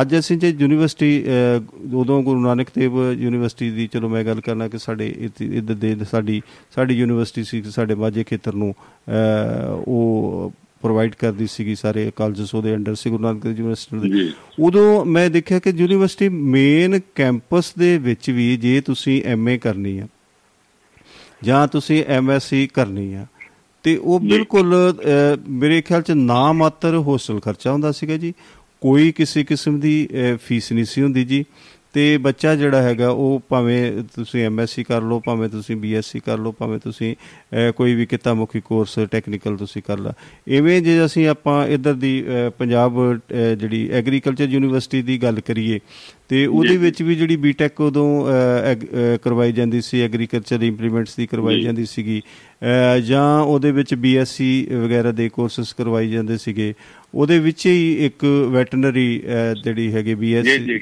ਸਾਰੇ ਕੋਰਸ ਕਰਵਾਏ ਜਾਂਦੇ ਸੀਗੇ। ਸਾਰੇ ਕਿੱਤਾ ਮੁਖੀ ਕੋਰਸਸ ਨੇ ਸਾਰੇ ਕਿੱਤਾ ਮੁਖੀ ਡਿਗਰੀਆਂ ਸੀ। ਲੇਕਿਨ ਇਹ ਸਾਰੀਆਂ ਬਿਲਕੁਲ ਫ੍ਰੀ ਆਫ ਕਾਸਟ ਸੀ। ਸਿਰਫ ਇੱਕ ਵਾਰੀ ਤੁਸੀਂ ਐਂਟਰੀ ਕਰਦੇ ਹੋ ਤੇ ਥੋੜੇ ਬਹੁਤੇ ਨਾਮਾਤਰ ਜਿਹੜੇ ਖਰਚੇ ਆ ਜਿਹੜੇ ਤੁਹਾਡੇ ਰੂਟੀਨ ਪਾਕਟ ਖਰਚੇ ਨੇ ਜਾਂ ਤੁਹਾਡੇ ਉਸ ਦੀ ਸੁਵਿਧਾ ਵਾਸਤੇ ਕਾਪੀ ਪੈਨ ਜਾਂ ਹੋਰ ਰਹਿਣ ਦਾ ਖਰਚਾ ਖਾਣ ਦਾ ਖਰਚਾ ਤੁਹਾਡੇ ਤੋਂ ਹੁੰਦਾ। ਬਾਕੀ ਨਹੀਂ ਸੀ ਹੁੰਦਾ। ਹੁਣ ਅੱਜ ਮੁਸ਼ਕਲਾਂ ਬਹੁਤ ਜ਼ਿਆਦਾ ਵੱਧ ਗਈਆਂ ਨੇ। ਮੇਰਾ ਖਿਆਲ ਹੈ ਕਿ ਜਿੰਨੇ ਵੀ ਸਾਡੇ ਸਰੋਤੇ ਨੇ ਮੇਰੀ ਇਸ ਗੱਲ ਨਾਲ ਜ਼ਰੂਰ ਸਹਿਮਤ ਹੋ ਜਾਣਗੇ ਕਿ ਸਾਡਾ ਜੀਵ ਵੀ ਤਾਂ ਕਰਦਾ ਹੈ ਕਿ ਅਸੀਂ ਵੱਧ ਤੋਂ ਵੱਧ ਕੋਰਸਸ ਕਰੀਏ ਜਾਂ ਵੱਧ ਤੋਂ ਵੱਧ ਸਾਡਾ ਜਿਹੜਾ ਹੈਗਾ ਸਪੈਸ਼ਲਾਈਜੇਸ਼ਨ ਬਹੁਤ ਬਹੁਤ ਬਹੁਤ ਖਿੱਤਿਆਂ ਦੇ ਵਿੱਚ ਸਾਡੀ ਹੋ ਜਾਵੇ। ਪਰ ਮਜਬੂਰੀ ਇਹ ਆ ਕਿ ਕਹਿੰਦਾ ਵੀ ਮਰਿਆ ਕਿਉਂ ਸਾਹ ਨਹੀਂ ਆਇਆ? ਜੇ ਕਿਸ ਕੋਰਸ ਤਾਂ ਕੋਰਸ ਤਾਂ ਕਰੀਏ ਜੇ ਸਾਡੇ ਕੋਲੋਂ ਸਮਰੱਥਾ ਹੋਵੇ ਜੀ। ਚਲੋ ਸੋ ਇਸ ਮੁੱਦੇ ਤੇ ਅਸੀਂ ਥੋੜਾ ਵਿਰਾਮ ਦੇ ਕੇ ਕੁਝ ਗੱਲਾਂ ਹੋਰ ਅਸੀਂ ਥੋੜੀਆਂ ਦੋ ਚਾਰ ਹੋਰ ਖਬਰਾਂ ਦੇ ਉੱਤੇ ਵੀ ਜੇ ਝਾਤ ਪਾ ਲਈਏ। ਹਾਂ ਜੀ ਕੈਨੇਡਾ 'ਚ ਜਿਹੜਾ ਆ ਰਿਚਮੰਡ ਹਿਲ 'ਚ ਮਹਾਤਮਾ ਗਾਂਧੀ ਦੇ ਬੁੱਤ ਦੇ ਉੱਤੇ ਜਿਹੜੀ ਆ ਉਹਨੂੰ ਢਾਇਆ ਗਿਆ ਆ ਸ਼ਰਾਬੀ ਅੰਸਰਾਂ ਤੋਂ ਮਾੜੀ ਗੱਲ ਆ ਇਦਾਂ ਦਾ ਸ਼ੋ ਹੋਣਾ। ਔਰ ਡੋਲੋ ਕੰਪਨੀ ਬੜੀ ਮਸ਼ਹੂਰ ਸੀ ਜਿੰਨੇ ਆ ਦੇ ਵਿੱਚ ਸਾਡੇ 'ਚ ਕਰੋਨਾ ਦੇ ਵਿੱਚ ਕਾਫੀ ਗੋਲੀਆਂ ਹਾਂ, ਹਾਂ। ਉਹਦੀਆਂ। ਪੈਰਾਸੀਟਾਮੋਲ ਸਾਲਟ ਆ ਹਾਂਜੀ। ਹਾਂਜੀ ਉਹਨਾਂ ਨੇ ਰੇਡ ਕੀਤੀ ਆ ਕੰਪਨੀ ਆਪਣੇ ਜਿਹੜਾ ਟੈਕਸ ਵਾਲਿਆਂ ਨੇ ਹੂੰ। 120 ਕਰੋੜ 120 1.20 ਕਰੋੜ ਰੁਪਏ ਦੇ ਨਗਦ ਪਾਏ ਗਏ ਆ ਤੇ 1.40 ਕਰੋੜ ਜਿਹੜੇ ਆ ਉਹਦੇ ਗਹਿਣੇ ਉਹਨਾਂ ਦੇ ਜ਼ਬਤ ਕੀਤੇ ਗਏ ਆ। ਤਾਂ ਇਸ ਤੋਂ ਬਿਨਾ ਕਿਲੋਮੀਟਰ ਸਕੀਮ 'ਚ ਵੀ 219 ਬੱਸਾਂ ਪੀ ਐਫਸੂ ਨੇ ਪਾਈਆਂ ਨੇ ਤੇ ਉਹ ਕਾਫੀ ਫ਼ਰਕ ਪਊਗਾ ਤੇ ਵਾਲਵੋ ਨੇ ਜਿਹੜਾ ਹੈਗਾ 25 ਦਿਨਾਂ ਵਿੱਚ 17500 ਸਵਾਰੀਆਂ ਜਿਹੜੀਆਂ ਪਿਛਲੇ ਜਿਹੜੀਆਂ 에어ਪੋਰਟ ਤੇ ਜਿਹੜੀਆਂ ਮਤਲਬ ਹੈ ਕਿ 에어ਪੋਰਟ ਤੇ ਜਾਂਦੀਆਂ ਲੈ ਕੇ ਗਏ ਆ ਹਾਂਜੀ ਤੇ ਬਿਹਾਰ ਤੇ ਕੋਈ ਟਰੱਕ ਉੱਟ ਗਿਆ ਸੀ ਤਾਂ ਉਹਦੇ ਤੋਂ 4 ਕੁਇੰਟਲ ਮੱਛੀਆਂ ਜਿਹੜੀਆਂ ਲੁੱਟੀਆਂ ਗਈਆਂ ਬਹੁਤ ਖੁਸ਼ ਹੋਈ ਇਸ ਕੰਮ ਨੂੰ ਤਾਂ ਅਸੀਂ ਬੜੇ ਤਿਆਰ ਰਹਿੰਦੇ ਲੋਕ ਜੀ ਲੁੱਟ ਸੋ ਤੁਸੀਂ ਜਿਹੜਾ ਇੱਕ ਜ਼ਿਕਰ ਕੀਤਾ ਨਾ ਜੀ ਇਵੇਂ ਕੰਪਨੀਆਂ ਦਾ ਜ਼ਿਕਰ ਕੀਤਾ ਤੁਸੀਂ ਡੋਲੋ ਕੰਪਨੀ ਦਾ ਤੁਸੀਂ ਜ਼ਿਕਰ ਕੀਤਾ ਵੀ ਉਹਦੇ ਵਿੱਚ ਕਿੰਨਾ ਬੰਗਲੁਰੂ ਜਿਹੜਾ ਕਿੰਨਾ ਘੁਟਾਲੇ ਹੋਏ ਨੇ ਹਨਾ? ਤੇ ਇੱਕ। ਮੇਰਾ ਧਿਆਨ ਤੁਸੀਂ ਇਸ ਪਾਸੇ ਵੱਲ ਵੀ ਖਿੱਚਿਆ ਅ, ਜਿਹੜੀ ਚੈ- ਚੈਨੀ ਅ, ਕੰਪਨੀਆਂ ਨੇ ਦੋ ਬਹੁਤ ਮਸ਼ਹੂਰ ਕੰਪਨੀਆਂ ਜਿਹੜੀਆਂ ਮੋਬਾਈਲ ਕੰਪਨੀਆਂ ਨੇ ਜਿਹੜੀਆਂ। ਇੱਕ ਵੀਵੋ ਤੇ ਇੱਕ ਜਿਹੜੀ ਹੈ Oppo ਜਿਹੜੀ। ਵੀਵੋ ਕੰਪਨੀ ਨੇ ਜੋ ਚਾਈਨਾ ਚਾਈਨੀ ਕੰਪਨੀ ਹੈ ਉਹ ਭਾਰਤ ਦੇ ਨਾਲ ਉਹਨਾਂ ਨੇ ਅ, 62400 ਤੇ 24 ਕਰੋੜ ਰੁਪਏ ਦਾ ਜਿਹੜਾ ਹੈਗਾ ਉਹ ਟੈਕਸ ਜਿਹੜਾ ਹੈਗਾ ਉਹ ਟ੍ਰਾਂਸਫਰ ਜਾਨੀ ਕਿ ਮਟੀਰੀਅਲ ਜਿਹੜਾ ਹੈਗਾ ਚਾਈਨਾ ਨੂੰ ਇੱਥੋਂ ਟ੍ਰਾਂਸਫਰ ਕਰ ਦਿੱਤਾ ਜਿਹਦੇ ਕਿ ਜਿਹੜੇ ਇਨਕਮ ਟੈਕਸ ਜਾਂ ਜੋ ਦੇ ਟੈਕਸਸ ਜਿਹੜੇ ਹੈਗੇ ਉਹ ਭਾਰਤ ਡਿਊਟੀ ਜਿਹੜੀ ਹੈਗੀ ਉਹ ਭਾਰਤ ਨੂੰ ਜਮ੍ਹਾਂ ਨਹੀਂ ਕਰਵਾਈ। ਇਵੇਂ ਹੀ ਹੁਣ ਜਿਹੜਾ ਹੈਗਾ ਕਿ ਦੂਸਰੀ ਓਪੋ ਕੰਪਨੀ ਦੇ ਉੱਪਰ ਵੀ ਜਿਵੇਂ ਜਿਹੜਾ ਜਿਹੜਾ ਰੇਟ ਉਹ ਹੋਇਆ ਜੀ ਤੇ ਉਹਦੇ ਵਿੱਚ ਵੀ ਕੀ ਹੈਗਾ ਕਿ ਉਹਦੇ ਵਿੱਚ 43 4300 99 ਕਰੋੜ ਦਾ ਜਿਹੜਾ ਹੈਗਾ ਉਹ ਟੈਕਸ ਕਪੜਾ ਜਿਹੜਾ ਉਹ ਆਇਆ। ਇਹ ਵੀ ਆ ਵੀ ਜੇ ਸਾਡਾ ਆਪਣਾ ਦੇਸ਼ ਜਾਂ ਆਪਣੇ ਸਾਡੇ ਦੇਸ਼ ਵਾਸੀ ਸਾਨੂੰ ਪੂਰੀ ਤਰ੍ਹਾਂ ਖਾਈ ਜਾ ਰਹੇ ਨੇ ਤੇ ਇਵੇਂ ਜਿਹੜੀਆਂ ਇਹ ਕੰਪਨੀਆਂ ਨੇ ਇਹ ਸਾਨੂੰ ਖਾਈ ਜਾ ਰਹੀਆਂ ਨੇ। ਉਤਪਾਦ ਇੱਥੇ ਹੁੰਦਾ ਸਾਰੇ ਟੈਕਸ ਸਾਰਾ ਜਿਹੜੇ ਖਰਚੇ ਵਗੈਰਾ ਇਥੋਂ ਜਿਹੜਾ ਇਨਫਰਾਸਟ੍ਰਕਚਰ ਇਥੋਂ ਦਾ ਯੂਜ਼ ਹੁੰਦਾ। ਤੇ ਲੇਕਿਨ ਜਿਹੜੀ ਮਲਾਈ ਆ ਜਿਹੜਾ ਉਹਦੇ ਟੈਕਸ ਚ ਇੰਨੇ ਚੋਰੀ ਕਰਕੇ ਉਹ ਇੱਥੋਂ ਪ੍ਰੋਡਕਟ ਦੇ ਕੇ ਉਹਨੂੰ ਪ੍ਰੋਡਕਟ ਦਾ। ਵੇਚਣ ਦੀ ਬਜਾਏ ਉਹਨਾਂ ਨੂੰ ਜਿਹੜਾ ਪ੍ਰੋਡਕਟ ਹੈ ਉਹ ਉਹ ਟਰਾਂਸਫਰ। ਟਰਾਂਸਫਰ ਕਰ ਦਿੰਦੇ ਨੇ ਤੇ ਕਿਤੇ ਨਾ ਕਿਤੇ ਉਹ ਬੜੀਆਂ ਸਾਨੂੰ ਜਿਹੜਾ ਹੈ ਸਾਡੇ ਵਿਕਾਸ ਕੰਮ ਆਉਂਦਾ ਜੀ ਹਾਂ ਬਿਲਕੁਲ ਹੁਣ ਜਿਵੇਂ ਤੁਸੀਂ ਆਪਾਂ ਇਸ ਅੰਤਰਰਾਸ਼ਟਰੀ ਪੱਧਰ ਦੀ ਅਸੀਂ ਜਦੋਂ ਗੱਲਾਂ ਕਰਦੇ ਹਾਂ ਜੀ ਤੇ ਉਹਦੇ ਵਿੱਚ ਥੋੜਾ ਜਿਹਾ ਮੈਂ ਇਸੇ ਪੱਖ ਦੇ ਵਿੱਚ ਅੰਤਰਰਾਸ਼ਟਰੀ ਪੱਖ ਦੇ ਉੱਪਰ ਮੈਂ ਥੋੜੀ ਜੀ ਗੱਲ ਜੇ ਮੈਂ ਹੋਰ ਕਰ ਦਵਾਂ ਕਿ ਹੁਣ ਬਹੁਤ ਸਾਰਾ ਜਿਹੜਾ ਸਾਡੇ ਖਾਦ ਪਦਾਰਥ ਨੇ ਜਾਂ ਜਿਹੜੀਆਂ ਖਾਣ ਵਾਲੇ ਜਿੱਦਾਂ ਕਣਕ ਤੇ ਚੌਲ ਜਿਹੜਾ। ਹੈਗਾ ਉਹ ਸਾਡਾ ਅ, ਅ, ਸੰਸਾਰ ਭਰ ਦੇ ਵਿੱਚ ਜਿਹੜਾ ਹੈਗਾ ਭਾਰਤ ਦਾ ਜਿਹੜਾ ਹੈਗਾ ਉਹ ਚੌ- ਅ, ਚੌਲ ਜਾਂ ਕਣਕ ਦੀ ਅ, ਚੌਲਾਂ ਦੀ ਜਿਹੜੀ ਹੈ ਉਹ 40% ਦੀ ਜਿਹੜੀ ਸਪਲਾਈ ਅ, ਕਰਦਾ। ਹੁਣ ਏਸ਼ੀਅਨ ਕੰਟਰੀਜ਼ ਜਿਹੜੇ ਹੈਗਾ ਅ, ਥਾਈਲੈਂਡ ਸੀਗਾ ਫਿਨ ਅ, ਅ, ਫਿ- ਫਿਨਲੈਂਡ ਸੀਗਾ ਜਾਂ ਕਈ ਜਿਹੜੇ ਹੋਰ ਦੇਸ਼ ਅ, ਸਾਡੇ ਦੇਸ਼ ਸੀ ਜਿਹੜੇ ਕਿ ਚੌਲਾਂ ਦੀ ਖੇਤੀ ਜਿਹੜੀ ਉਹ ਅ, ਕਰਦੇ ਰਹੇ ਨੇ। ਤੇ ਉਹਨਾਂ ਦੇ ਵਿੱਚ ਕੀ ਹੋਇਆ ਕਿ ਹੁਣ ਅ, ਬਿਲਕੁਲ ਉਹ- ਉਹਨਾਂ ਦੀ ਜਿਹੜੀ ਪ੍ਰੋਡਕਸ਼ਨ ਹੈ ਅ, ਉਹਨਾਂ ਨੇ ਅ, ਬੰਦ ਕਰ ਦਿੱਤੀ ਆ ਜਾਂ ਉਹਨਾਂ ਦੀ ਪ੍ਰੋਡਕਸ਼ਨ ਜਿਹੜੀ ਹੈਗੀ ਬਹੁਤ ਘੱਟ ਹੋਈ ਚਾਈਨਾ ਨੇ ਵੀ ਬਹੁਤ ਜ਼ਿਆਦਾ ਘੱਟ ਕਰ ਦਿੱਤੀ ਆ। ਤੇ ਹੁਣ ਸਾਰੇ ਜਿਹੜੇ ਦੇਸ਼ ਨੇ ਜੀ ਜਿਹੜਾ ਸਾਡਾ ਜਿਹੜੇ ਬਾਕੀ ਕੰਟਰੀਜ਼ ਨੇ ਉਹ ਭਾਰਤ ਵੱਲ ਉਹਨਾਂ ਦਾ ਧਿਆਨ ਹੈ। ਕਿਉਂਕਿ ਭਾਰਤ ਜਿਹੜਾ ਹੈਗਾ ਸਭ ਤੋਂ ਜ਼ਿਆਦਾ ਜਿਹੜਾ ਉਹ ਇਸ ਵੇਲੇ ਜਿਹੜੀ ਜਿਹੜਾ ਉਤਪਾਦਨ ਹੈ ਉਹ ਚੌਲਾਂ ਦਾ ਜਾਂ ਇਸ ਤਰ੍ਹਾਂ ਦੇ ਖਾਦ ਉਤਪਾਦਨ ਨੇ ਉਹਨਾਂ ਦਾ ਬਹੁਤ ਜ਼ਿਆਦਾ ਇਹ- ਇਸ ਸਪਲਾਇਰ ਹੈਗਾ। ਇਹ ਤੇ ਸਾਰੇ ਹੁਣ ਦੇਸ਼ ਦਾ ਜਿਹੜੇ ਦੇਸ਼ ਦੇ ਲੋਕ ਨੇ ਉਹਨਾਂ ਦਾ ਜਾਂ ਬਾਕੀ ਕੰਟਰੀਜ਼ ਨੇ ਉਹ ਭਾਰਤ ਵੱਲ ਉਹਨਾਂ ਦਾ ਧਿਆਨ ਹੈ। ਸੋ ਭਾਜੀ ਅੱਜ ਦਾ ਸਮਾਂ ਇੱਥੇ ਹੀ ਸਮਾਪਤ ਹੁੰਦਾ ਜੀ। ਕੱਲ ਫਿਰ ਅਸੀਂ ਜੇ ਜਿਉਂਦੇ ਰਹੇ ਤਾਂ ਜਰੂਰ ਮਿਲਾਂਗੇ ਜੀ। ਤੁਹਾਡਾ ਬਹੁਤ-ਬਹੁਤ ਧੰਨਵਾਦ ਜੀ। ਤੁਸੀਂ ਪ੍ਰੋਗਰਾਮ ਦੇ ਵਿੱਚ। ਤੇ ਸਾਰੇ ਸਰੋਤਿਆਂ ਦਾ ਵੀ ਬਹੁਤ-ਬਹੁਤ ਧੰਨਵਾਦ ਜੀ। ਸੋ ਧੰਨਵਾਦ ਜੀ ਸਾਰੀ ਇੱਥੇ ਅੱਜ ਸਮਾਪਤੀ। ਕਰਦੇ ਹਾਂ ਜੀ ਸਤਿ ਸ੍ਰੀ ਅਕਾਲ ਬਹੁਤ ਬਹੁਤ ਧੰਨਵਾਦ ਜੀ ਰੱਬ ਧੰਨਵਾਦ। ਰੱਖਾ ਤੁਸੀਂ ਲੈ ਤੁਰਦੇ ਹੋ ਪ੍ਰੋਗਰਾਮ ਨੂੰ ਔਰ ਸਿਰੇ ਲਾ ਦਿੰਦੇ ਹੋ ਬਹੁਤ